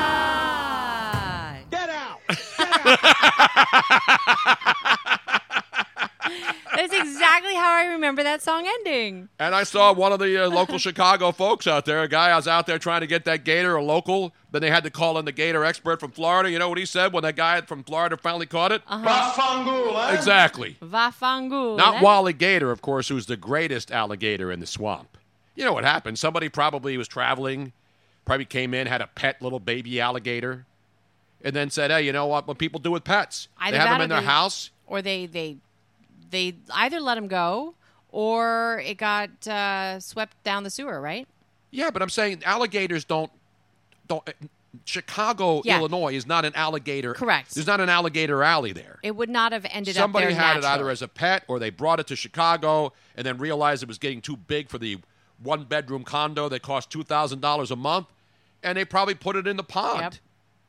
And it's in Just- Humboldt, and it's in a park in the middle of the city. Yeah. Now you know we, So we, we go crazy here. and There's a lot of deer here. We had the big bear story in in uh, right outside the city. Mhm. These animals. So the difference is there are bears in Pennsylvania, Right. and they're coming closer and closer to the city as their habitat's being wiped out. But there's no habitat for alligators in No. Chicago. No, no. If if this had- if it gotten colder, uh, it would have been really bad. And that water is not the correct pH, saltiness, et cetera, et It's cetera. been, it's been in there for a couple of weeks. They don't. They You know, live but- in fresh brackish and fresh yeah, water. but I mean, I'm just saying that it was fine for a little while. But how do you know? Are you like a? Are you a? Uh, what, what No, do you I was it? reading up on it. Is that it would not have survived? Well, not for a long, long time, but there's fish in that pond. Yeah, no. It had food But if sources. it, but as soon as it was getting colder and colder, it would have. No, would but it's died. 100 degrees. It's summer in Chicago. I'm not. It wasn't going to be in this small pond in the middle of a park for six months. That's why they got it out of there. Exactly. That's my point. You and I are saying the same. Why do you argue when I'm saying the exact same thing you are? But you're making it sound like they, if they couldn't catch it in the next four months, that thing would have died in there. Was- they Well- caught it in a week. In four months, it would have been cold. No shit, Sherlock. Exactly. Not Jen Sherlock, of course. By the way, bring this up, Robin. I got one more Gator song here. He's the greatest percolator when he really starts to romp. See you later, Wally. Come on, Wally. There has never been a greater operator in the swamp. See you Later, later, alligator. Boom. Boom. Boom. Just like that. Boom, boom, boom. Now, you know, the Mississippi River, last time I checked, doesn't run through Chicago. And there are gators in the Mississippi River, but you got to go down past Minnesota where it go. It doesn't go through. I mean, if Chicago. he went, if he got there somehow on his own, he really took a Yeah, wrong yeah, turn. Damn right. Maybe he uh, got an Uber from uh, from Minnesota, eh? But even in Minnesota, there's no gators in the Mississippi River because you know the Mississippi starts right above Minneapolis, St. Paul, and that part freezes in the winter. This is good geography. This is good. At, this is what what happens when you watch nature shows at night. Speaking of nature, and we're talking about um, Not the nature boy Ric Flair though. That's, no, that's different. since we're talking about reptiles, we might as well uh, go to the next story, which we hinted at before. For I'm sure everybody is completely a thousand percent aware that today is a day to celebrate your snake. Oh, it's Snake. It's World Snake Day. It is World Snake Day. Excuse me, and I know while I there's whip so this many, out. so many people. I'm sure Not the trouser are snake, then. So excited. Not the one-eyed trouser trout. No. Or snake. But to to celebrate World Snake Day, let's go down under, shall we? Where they are known to have many, many types of snakes, both poisonous and non-poisonous. But this is at the Australia Wildlife Park where they for World Snake Day are measuring to So we see- don't do if it's World Snake Day. Do we celebrate it in this country or is it only in Australia? How can you have a World Snake Day? No, they celebrate it everywhere. Okay. But we're just happening to go. We happen to go down under Well, because they have a record-breaking snake, and they are. Let's see them measure. You know, we, we love the Aussies. We love the people down under. We have followers down there, Mm-hmm. and here they are. The uh, Australian. They're they're measuring their snakes. Well, who doesn't? Is this now a fully uh, extended snake or is it uh, curled up? Well, if you get it when look you on measure your, when you look measure on your screen. When you measure a snake in different ways, it's like measuring a lot of things. Well, this is. Uh, they're they're growers, not showers, or they're shy. I don't know. Damn, that's a. How long is that sucker? That looks like he's 10, 15 feet. It's more than that, Robin. More than that? I don't know. Is that, a boa? What is that? That looks like an anaconda. I'll show you. an But I am not a snake expert. I, I am not a snake expert. Maybe somebody else. Yeah. Uh, Doug McGregor. Crikey. That is crikey. I mean, it is it is quite the uh Speaking of anaconda, yes. bring me up here, Rob, a little bit of the music. Now here, look at look at the. So this is you can see a person lying down next to the string, and look how far that string keeps going. Wow! So congratulations to anybody that owns a snake out there on your World Snake Day. Robin, you don't get anaconda if you don't got buns. You understand what I'm saying? Now I posted earlier. We posted on your Twitter page us with a little tiny baby boa. It was like a, Not Larry Bowa, who people No, think no, should no. come back and uh, is put scare back into the Phillies. So I don't know if everybody saw it, but it was an adorable little tiny boa constrictor that when we were at a reptile. Robin, I'm missing the, event- the best part of the song. This is a little Mickey Nicki Minaj remix. Remember, this is where the song. Listen, baby got back.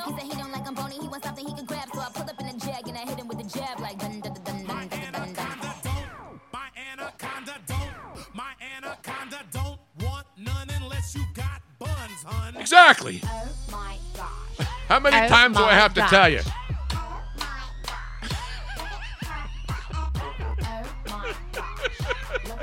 For those of you who missed it for World Snake Day, da da, Tony and I, we are not scared of snakes. No, I, I, don't like spiders and snakes. And again, I don't remember what kind this one. This was like a corn. That wasn't a corn snake. Oh, the little snake when we went up to yeah, the. yeah, uh, yeah. I don't remember what it was. I don't know, but it was a little baby snake. It was adorable. It was. It's good eating too. I You re- like snakes. They feel really cool when they're wrapped around you. Some of them do, yeah. Some people don't like them. You know, it's it's it's why we're all different. John 1984 Exactly. says best day of the year. yep. Do we have Oh, the yeah. Sir Mix-a-Lot and SpongeBob remix of uh, "Baby Got Back"? No, that's obviously Nicki Minaj doing a collage of Sir Mix-a-Lot's "Baby Got Back," and the song is called "Anaconda." If you're scoring at home, and if you are, congratulations! It is World Snake Day.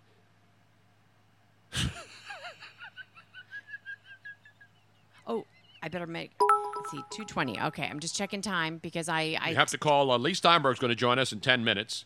So we get you World Snake Day. We gave you the Chance the Snapper, who's an alligator. See, I don't know why they call him Chance the Snapper, because the snapper's a turtle. And I get they're trying to be funny and trying to do. Everybody thought Chance the Rapper had dropped a new uh, a new uh, disc today, whatever they drop.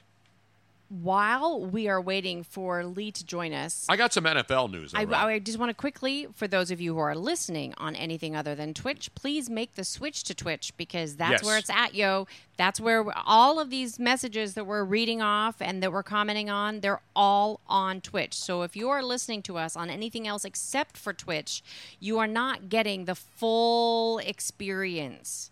And you are not following us. You don't get the notifications that we are going live all the time, which is the most important part. So um, just ask any of the other people that are already on there how much they love it and how easy it is once they figure it out to begin with. Um, and we want to thank all of those people who are uh, cheering us on with fabulous, fabulous bits and bits and bits and bits. Um, Rebel Man, D. Conrad, um, Trevor. Um, C C Bowles 11 uh, 111 is now following us. Thank you so much. Beer Vac. Beer Vac. Um, Horse Fitness TV is following us. Horse Fitness TV. Yes, they are. I don't are. get that channel. Is that up near the like the the hunting channels and the fishing channels? I don't know, but they are now following us, and so thank you very, very, very much. And as you can see, we love our fans, and we appreciate each and every one of you. Um, Now I got Dean just sent me the Trail Mix a Lot. Baby's Got Snacks, which is a Sir Mix a Lot Baby Got Back parody. We play this? I think it's Jamie Foxx who's in this, if I'm not mistaken. Jamie Foxx did this. I'm playing it now on my on the, I don't but I don't think we have a volume on that. It's on uh, it's on BET and on YouTube. You see, just click on Dean's Here. link. I think. Are you playing it there? Yeah, but it doesn't go to play out of this machine because this, this isn't connected. It's on this one here, on my Twitch stream. So I just clicked it. Yeah. No, that's not. and that's why it's not playing because that's not hooked up for us to be able to play. But Dean has it. That's a good thing about the links when people on our Twitch stream put links to things. You can just actually just pull it up there and play it right from there. But there's probably a commercial in front of it, though, right? You got it, Robin? Hold on. The other, uh, by the way, this Bagel Man thing, if you don't realize from now that this guy is a total scam artist and is just doing this for clicks, Yeah. he, he's fake. He's a short guy. He's really short. But he's termed this whole I'm a short guy, I'm yelling at people, and because he really does yell at people. But he's fil- he has it filmed for his own personal edification to make it look like he's being Yeah. hassled because Yeah. he's short. But they're all He's the one that instigates everything Exactly. and gets rises out of people. But but initially people thought, oh, look at this guy, he's nuts, he needs help, and that's what I thought. But then, you know, he's now he's doing it. He's making money. Listen, if you have find a way to make money, that's what this world's all about. But people who still think that this guy is legit need to get their heads examined. Here,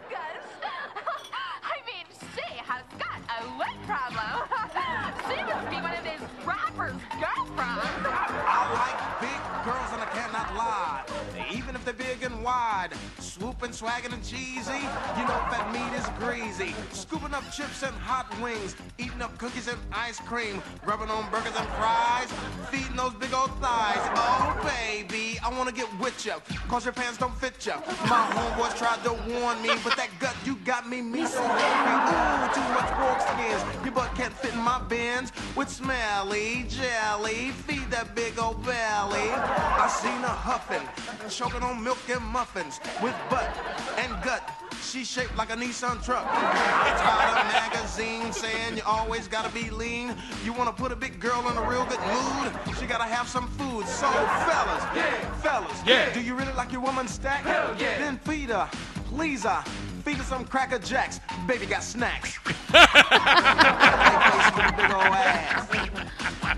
big old ass. Yeah, baby. Till the break of dawn. Baby got the food on. There's really not much to say. Neck so thick she could eat a brick if it's made by Frito Lay. She's down and round. You want a buffet throw down? She's sucking and licking. Cause she's eating up chicken. So ladies, Jamie Foxx really is wanna awesome. Go to Shakey's? Then turn around, stick it out. Even Hitler's got a shot. Baby got snacks. LA face with a big old ass. All right, there's one more, Robin. We got to do it. It's a real thing. Swedish Chef said it. There's a Sir Mix-a-Lot with SpongeBob Oh. remix. It's right on there. Swedish Chef, Chef has attached the uh, the link, and thank you for doing that. It makes it a lot easier. It's like our audience is working with us. They're helping us produce the show. That's the best part of this. You're live. You're a part of it. It's like being in bad dinner theater, and you get to put, pretend like you're a part of the show, and then they just tell you to stand there and pretend you're dead, and you feel like you're a big, big, big star now, right? You ever done that, Robin? Bad dinner theater. Oh yeah. Oh yeah. Let's now. This is Hold uh. If they did it for Burger King, I guess. Square butts and I cannot lie. Squid and Sea Star can't deny. When a sponge walks in, four corners in his pants like he got phone book implants, the crowd shouts. All the ladies stare. Dang, those pants are square. Swinging through the seaweed tangles is a butt with sharp right angles. Now, SpongeBob, I wanna get with ya. Cause you're making me richer. I know why do we keep it grungy. Cause everybody knows that he's so spongy. Oh, rumple sponge skin. You dance with your hips don't bend. So groove it and move it. If you got caboose, then prove it. SpongeBob is dancing. And Squidward is glancing. He's hating. Wet. Got SpongeBob running his set. I'm tired of all these chairs. They don't accommodate these squares. Take the average box run and tell him that you gotta have square back. Mr. Krabs. Yeah. Patrick. Yeah. Has SpongeBob got the butt? Oh, Tell him yeah. to shake it. Shake it. Shake it. Shake it. Shake that cubicle butt. SpongeBob got back. Nah, dude, I said cubicle, not booty. Don't trip. that's Howard Eskin and the SpongeBob Yes. dancers. Uh, no, that's the Burger King and the SpongeBob remix of Sir Mix-a-Lot. Baby got It is pretty crazy though how how much Bur- Burger King looks like. He is. It's it's nuts. You remember the Super Bowl when we were there Oh and the Burger God, King was there and. Howard Howard's at every Super Bowl too and we're there And he's I had a picture taken with me, Howard, and the Burger King. Yes. And I said, which one of these guys is Howard Eskin? And the thing that's great is he wears the same fur collar, and it's just. They should be paying Howard. Burger King is without a doubt of all the uh, pimps out there that are pimping product. Because Ronald McDonald was never really hip. You know what I'm saying? But Burger King, he's he's got street cred. Am I right? Burger King is total pimp. Exactly right, Rebel Man. 9311. Total pimp. Is he banging uh, Katie Holmes, the the uh, Burger King? Who's banging Ka- Katie Holmes? Jamie Foxx. Oh, Jamie Foxx, yeah. Yeah. I thought the Burger King was No, getting Jamie action. Foxx. No, Jamie Foxx and uh, and uh, Katie Holmes have been together for a while. AJ Marcos. Can I put producer of Tony Bruno show on my resume? Absolutely. Absolutely. If you contribute to the show, you can actually put it on your resume, and you'll actually be. You won't be lying. You won't be well, yeah, lying. you have to put assistant producer. Yeah, assistant. No, you, you can't say executive producer. That's Robin. Even Luigi's not executive yet. No, he's not even a producer. He's assistant producer. No, but you can't have uh, people on Twitter be ahead of Luigi yet. I know Oh, some of them so- have been have so radio does- experience, Uh huh. but Luigi's got to be. Is assistant bigger than associate Yes. in the pecking order? I Because think you have executive no, no, no. producer. Associate, I think, is bigger. So Luigi should be associate producer. We're going to give him a promotion. Okay, so he's going to go from Assistant He to went from intern to assistant. Now he's going to be associate producer. Associate producer. The next step up is is executive producer. No, next step up is producer. Producer. Because in the movie titles, it's a, there's like 15 executive producers. That means they're all the douchebags who think that they know more than everybody else and they want their name involved. Right. Even though they had nothing to do with executive producing the movie. You know, usually you only need two or three. You see some of these movies and they have like 15 oh, yeah. executive producers. It just means that they gave money. exactly. That's all it means. Exactly right. they just Not administrative assistant. Burger King, I have breaking news now from Stevie V, because that's the best thing about the sources that we have here. The Burger King is now banging Patty Melt. Yes, or Peppermint Patty, actually. He probably should be banging, right? Who do you think? Administrative assistant, we don't have those in radio. Those secret, sec, administrative assistants are secretaries. Yeah, we used to they're call them secretaries. Now they're called administrative Yeah. assistants, which basically is you answer the phones, you. Uh, I do that too. Robin has all those titles. Robin has one of those. Her business card should have like five different titles on it. Do you ever see those people who do that?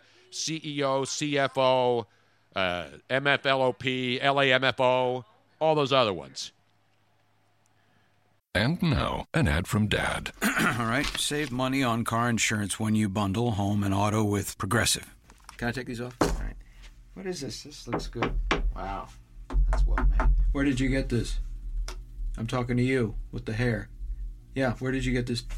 It's good stuff. That's solid. That's not veneer. That's solid stuff. Progressive can't save you from becoming your parents, but we can save you money when you bundle home and auto. Progressive Casualty Insurance Company affiliates and other insurers. Discounts not available in all states or situations. And now, an ad from Dad. All right, save money on car insurance when you bundle home and auto with Progressive. Can I take these off? All right. What is this? This looks good. Wow, that's well made. Where did you get this? I'm talking to you with the hair. Yeah, where did you get this? It's good stuff. That's solid. That's not veneer. That's solid stuff. Progressive can't save you from becoming your parents, but we can save you money when you bundle home and auto. Progressive Casualty Insurance Company affiliates and other insurers. Discounts not available in all states or situations. BK King was eyeing Mrs. Puff, too. Oh, yeah. Well, I mean, who wasn't? Ladies and gentlemen, you know what time it is. It's 2.30 in the afternoon here in the East. And in the West, it's uh, 11, 12, uh, it's, 12, uh, it's 11, it's 11.30 in the East. In the West, where this man joins us now live from Southern California. I believe he's in Southern California. The great super agent Leigh Steinberg. Leigh, how are you, buddy? I'm great, and I'm just sitting here in Newport Beach looking at the water. Uh, but we're overcast, as it always is at the beach. So I'm supposed to feel bad for you? You have to feel bad for me. I'm a Phillies fan living in Philadelphia watching the Dodgers annihilate them last night on national television. They are amazing this year. they are so deep, and they've got so many great young sluggers and players. Um, I think this could be our year. Wait, so are, are you, you've been a Dodger. Now, you're not just jumping on the bandwagon, right, Leigh? Oh well, I uh, started rooting for them in 1958 when they came to uh, Los Angeles and won the World Series the next year in '59. So if I am, it's a very, very long and ancient uh, bandwagon. So do you have a Brooklyn Dodgers uh, old school kick? Because I know you have some great I, memorabilia. I, I do. Uh, my father uh, came from uh, Long Island. He rooted for the Dodgers, and so I've got all sorts of uh, statues of uh, the 1955 team. That was the first World Series I remember, and uh, and they finally beat the hated Yankees. Talking with the great Leigh Steinberg. Of course, you know him, the guy who was the inspiration for Jerry Maguire and, and uh, agent to the superstars. And his latest superstar, of course, Pat Mahomes. I was looking this morning, I saw a notification about eBay, and your client, Pat Mahomes, his cards are going for like $10,000 now. did you, I mean, did you see all this stuff on eBay? There's cards that are $4, but then there are these super special, super duper, very rare cards. People are selling them for $10,000, Leigh.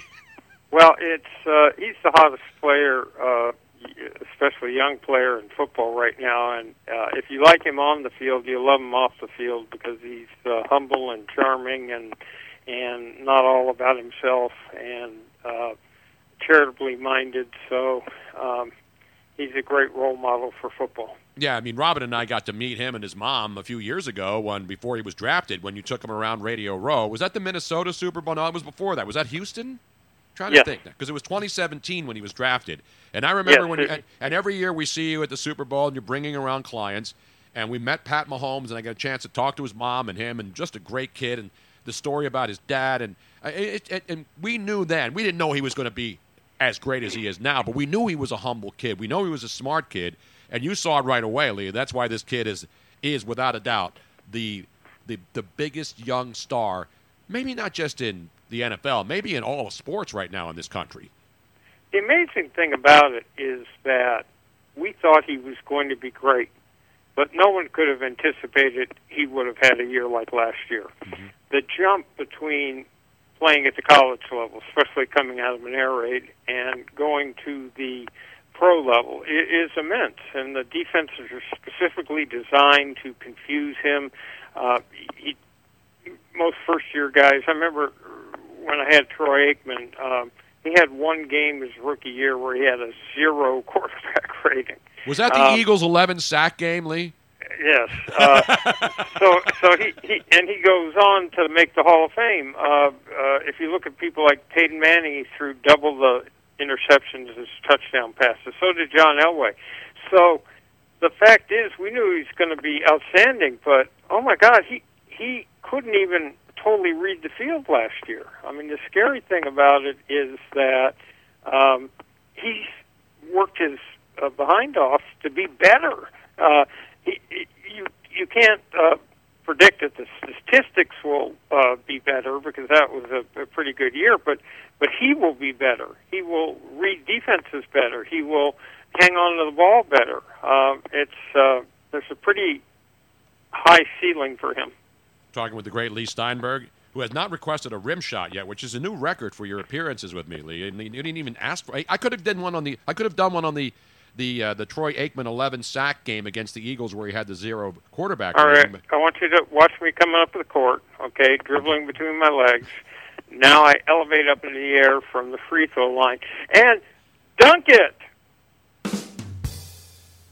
No rim shot. I just gave you one. I guess you can't hear it through the line, but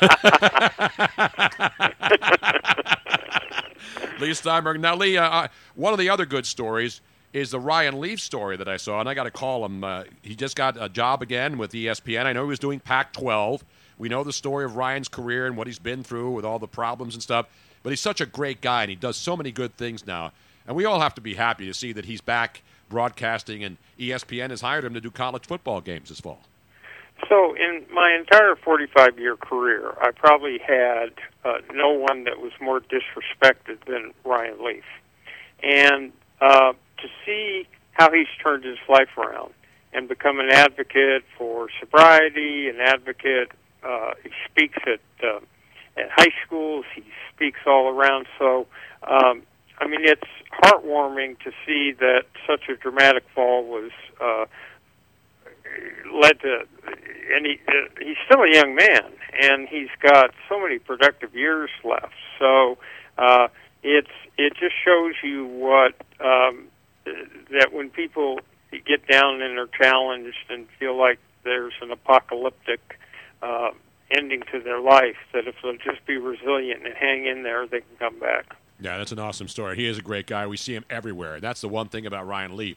He's out there all the time in the community, going to events, you know, really wanting to reach out. And, and I've had a chance to know him for a long time now since he's been in and out of football. And I was really happy when I saw that story. Now, you got something going on, and I think it's a great idea.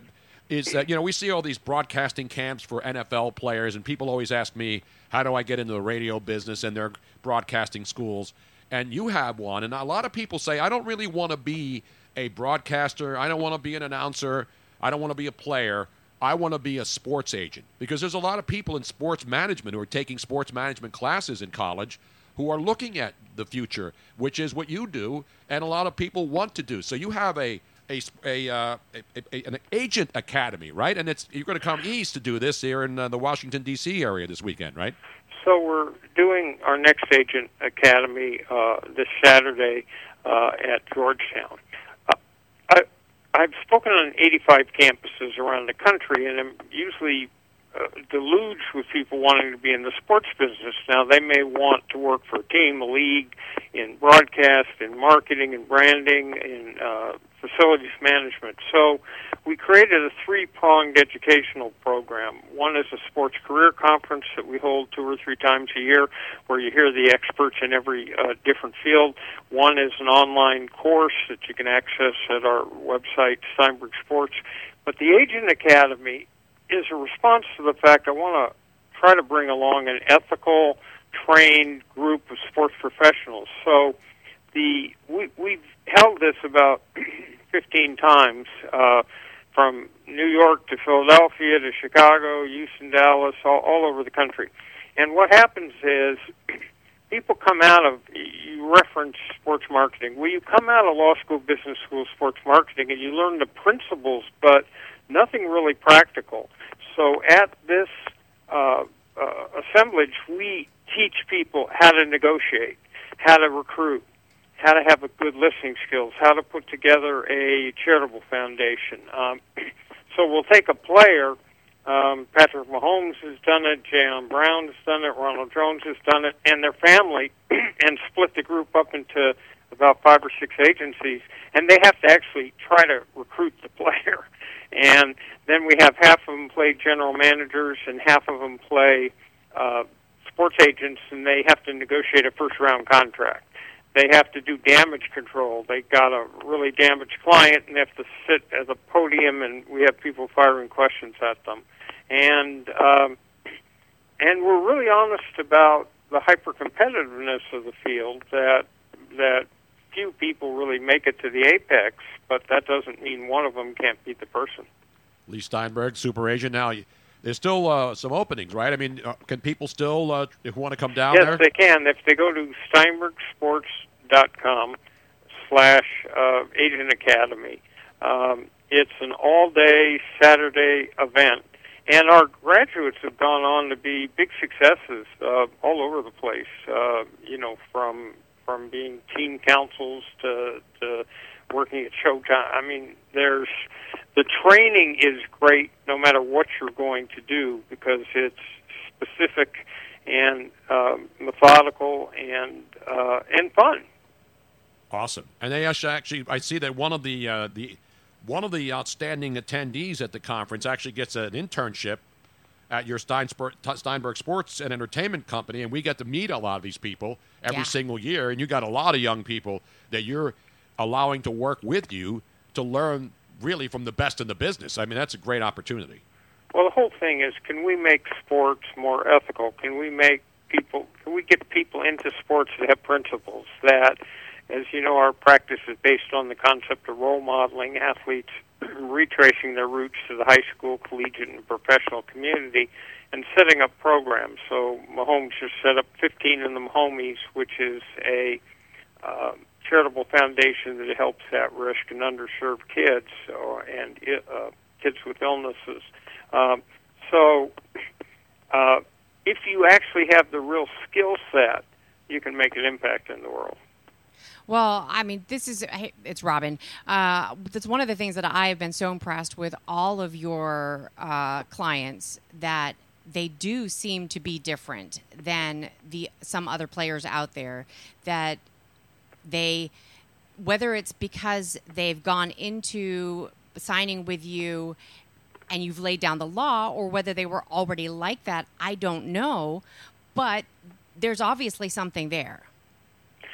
So, um, when we look at a draft class coming out, we'll specifically research into has this young guy done community service? Has he been on a trip to Haiti? Has he done this? Has he done that? And then read how they're interviewed. So we're looking for a select uh, group, and then, but these are people with heavy motivation, uh, and people think the role of an agent is just to negotiate contracts. Well, if you teach young men how to network, how to go into a crowded situation, collect cards, uh, right on the back of it who it was, middle-aged man with boil on his nose who was talking about plastic, for example, um, then they can put a Rolodex together, and that's what leads to second careers. So that's how uh, Duron Terry in Kansas City ends up with the Anheuser-Busch distributorship, and then we have Warrick Dunn and Ray Childress who own minority parts of teams, or Brent Jones with a $3 billion hedge fund. So what you're looking at is a holistic way to try to stimulate the best, but the people we get are so well brought up by their parents, uh, and so they already have those values, and they would be big successes in life. Um, you know, our job is just to uh, show them a little bit of how to be effective. The great Leigh Steinberg. And again, last call. It's Tuesday. This is Saturday. Washington, D.C., at Georgetown School of Continuing Studies at Georgetown and the campus down there in Washington, D.C. And again, the email address if people want to get in and uh, make the trip down there. Is uh, Steinberg, S T E I N B E R G, sports dot com uh, slash agent academy. And uh, I'll tell you, uh, I don't mean this is as a huckster or something, but if you come, it'll change your life. Well, every time I see you every year, you change my life. Leigh, no doubt about Leigh, it. I'm going to post it. I'm going to post it here on the show, and I will You- also post it on social media. So That's that- very kind of you. Tony, uh, uh, you didn't need much changing. No, you're right. I need the Still change- modest, You say so yourself. no, the only thing I need change is the medication. I maybe have to go get a new prescription. No, luckily I have a doctor's appointment next week, uh, and he'll up my meds or whatever I need to do. Leigh, congratulations. Oh, oh, oh. well, we're we're still walking around and and have a little bit of sentient consciousness left. Exactly. Very well. I for me, I only can speak for myself. My consciousness level is about as high as it's ever going to get, and it's probably all downhill from here. But we enjoy we enjoy every single day, Leigh. That's we take it one day at a time, and that's Hey, how look. we can do it. 60 is the new 30, 70 is the new 40. Exactly. Leigh, great to talk to you. Good luck, and uh, thanks for coming on, and we'll see you soon. My pleasure. Thank you. The great Leigh Steinberg. Let's give him a roaring round of applause, Rob. I love him. I love him so much, and I, I, I truly, truly, truly love how he treats his. Uh, He's not just clients, his employees. Right, I mean, his family, everybody. his son works for him. I mean, all these people who work for him love working for him. Yes. And with him. Because he's he probably is the best that's ever done this. Oh, There's yeah. a lot of great agents. And you're seeing a lot of athletes and a lot of uh, uh, recording artists Mhm. who are now agents. And he and, and Leigh is incredibly open about um, his path, where you know he he had a hard path for a while. People thinks it was think it was all fun and games, but he had a, a major alcohol problem Mhm. and lost almost everything. Lost many friendships, Yep. partnerships, and built his way up again. So he comes at this now with a renewed perspective on how easy it is to lose everything. Absolutely. He mentioned his client Ryan Leaf, who we know well. We see Ryan all the time. We played Dean's checking in. We played golf with Ryan Leaf down in Tampa. Great guy. And you know, so when you hear Ryan Leaf's name, a lot of people, oh well, you know, he was supposed to be the next great quarterback and he failed. And he went through he went through a living hell. But the, at the end of the day, and I hate to use that term because I hate it, Ryan Leaf, his life was a disaster Yeah. because he wasn't able to excel at the levels people expected of him when he was drafted so high in the draft. There was a debate about whether he was the best quarterback in the league. Mm-hmm. You know, was he the guy that should have gone first? He lived through that, and then he went through a lot of problems in his life too. Yeah. And, I now think- he's got himself together, and and for years we see him every year wherever he is. He is always doing things to try to help Mhm. others, and that's what it's all about. Yeah. If you have a if your life goes to hell, and a lot of people's do, and you're able to get out of that and get help and have people help you, and then you help others. Yeah. Eh, that's why Ryan that's- Leaf is got. That's why Ryan Leaf is getting jobs doing football. He worked for the He's Pac-12 amazing motivational speaker. He's great. He and his wife are absolutely Yeah. great, great people. And I we say this because we've met them, and you and you know when you're around somebody, you can tell when somebody's BS artist and they're trying to just, I need to get back into the business. What can you do for Right. me? He hasn't been. He hasn't been openly looking for jobs. He's been he's just been going to events and letting people see that he's back out there. Yeah. And he's okay and he's helping other people do. In fact, we should get Ryan on the show tomorrow. Let's try. Now we have we have tomorrow's show, and we still have over an hour to go today. But I have, we have Ryan's car. We have his number. We should get him on because I, I want to congratulate him on his new gig at Now, ESPN. Tony, I am so sorry because I was actually looking and, and, and readjusting while Leigh was giving out the email address to to contact. It was what at steinbergsports.com? It was steinbergsports.com slash agent academy, I think he said. Okay, okay. Oh, I see here. I actually have. I can get this, and I'll. I will post this. I know that there's people. See, that's why you got to take notes, Robin. That's, Well, I was. I was in the middle of other stuff. I only have one brain, two hands. but I thought you had you were multitasking. I can. I can multitask, as long as I don't need more than two hands, and I needed both my hands. Uh oh. There we go. There we go. See, at least when I do that to you, you don't flip out. No. Because I do it for me, I do it for you. Oh, but you love doing it for me. I only do it when it's necessary. I don't give you fake bump bumpty bumps. I only give you those when you absolutely you have to earn when- those. when I it's like it's like deserve it's like respect. You don't just give somebody respect; they earn respect. Yes. You don't just demand respect without any accomplishment. You earn it. And you know what I occurred to me What occurred to you now? That um, this academy, this agent academy, Yes.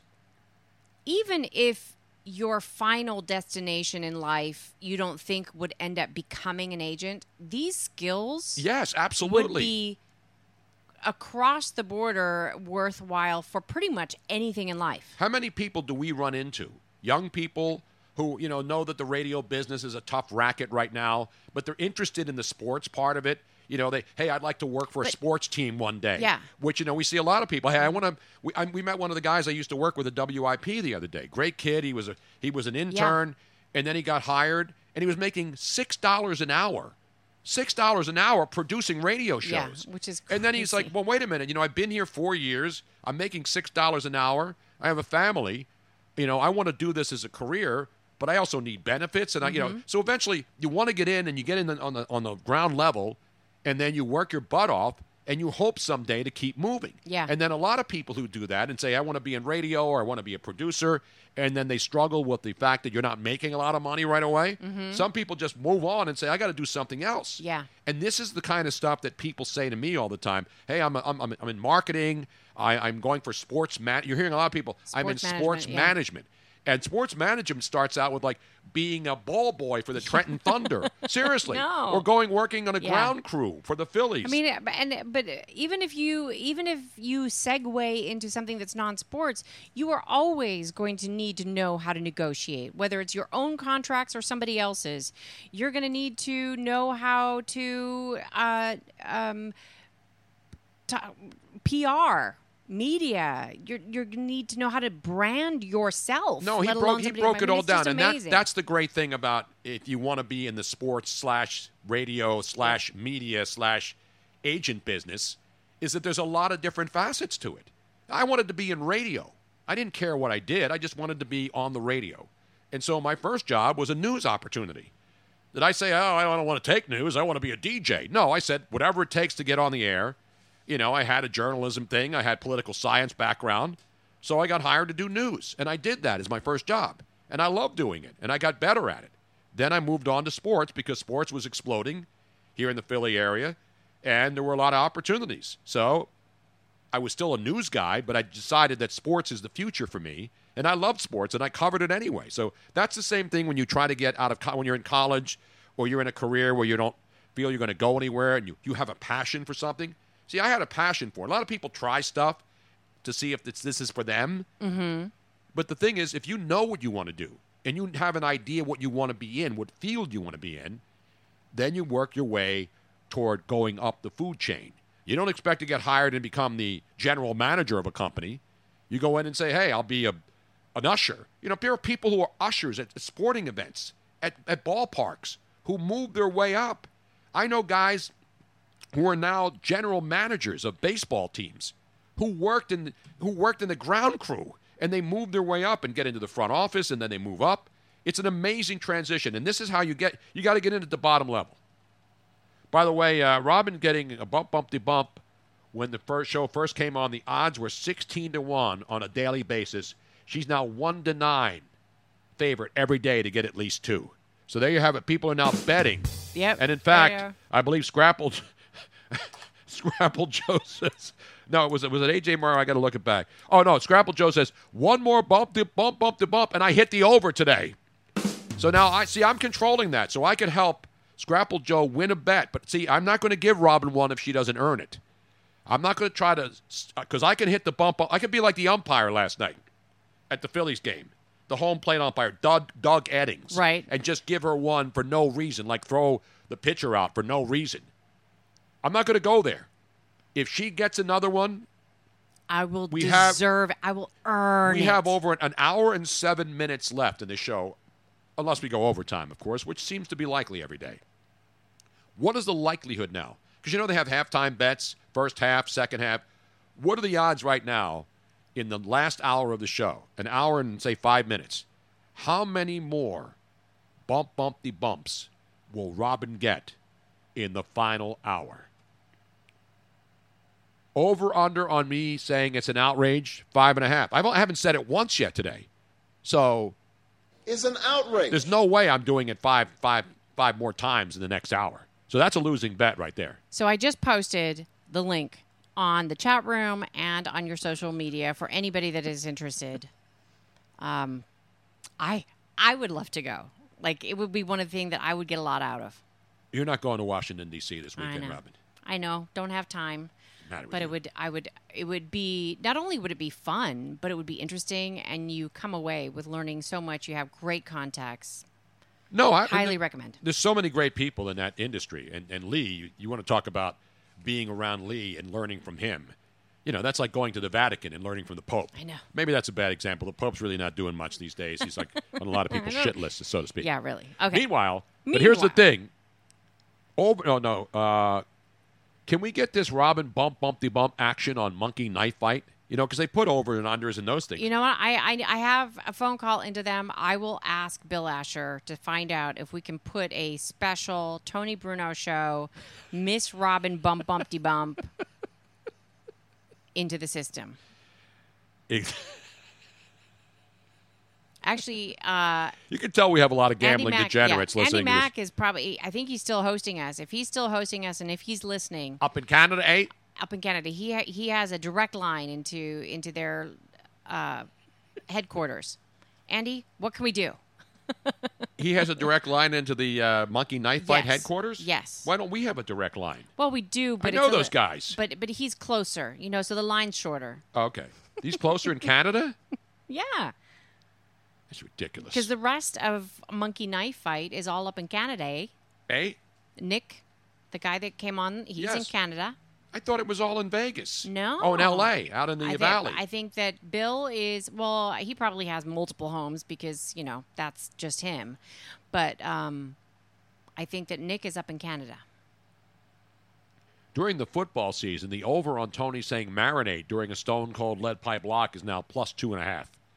Listen, I don't ever release picks unless they've marinated for at least a day.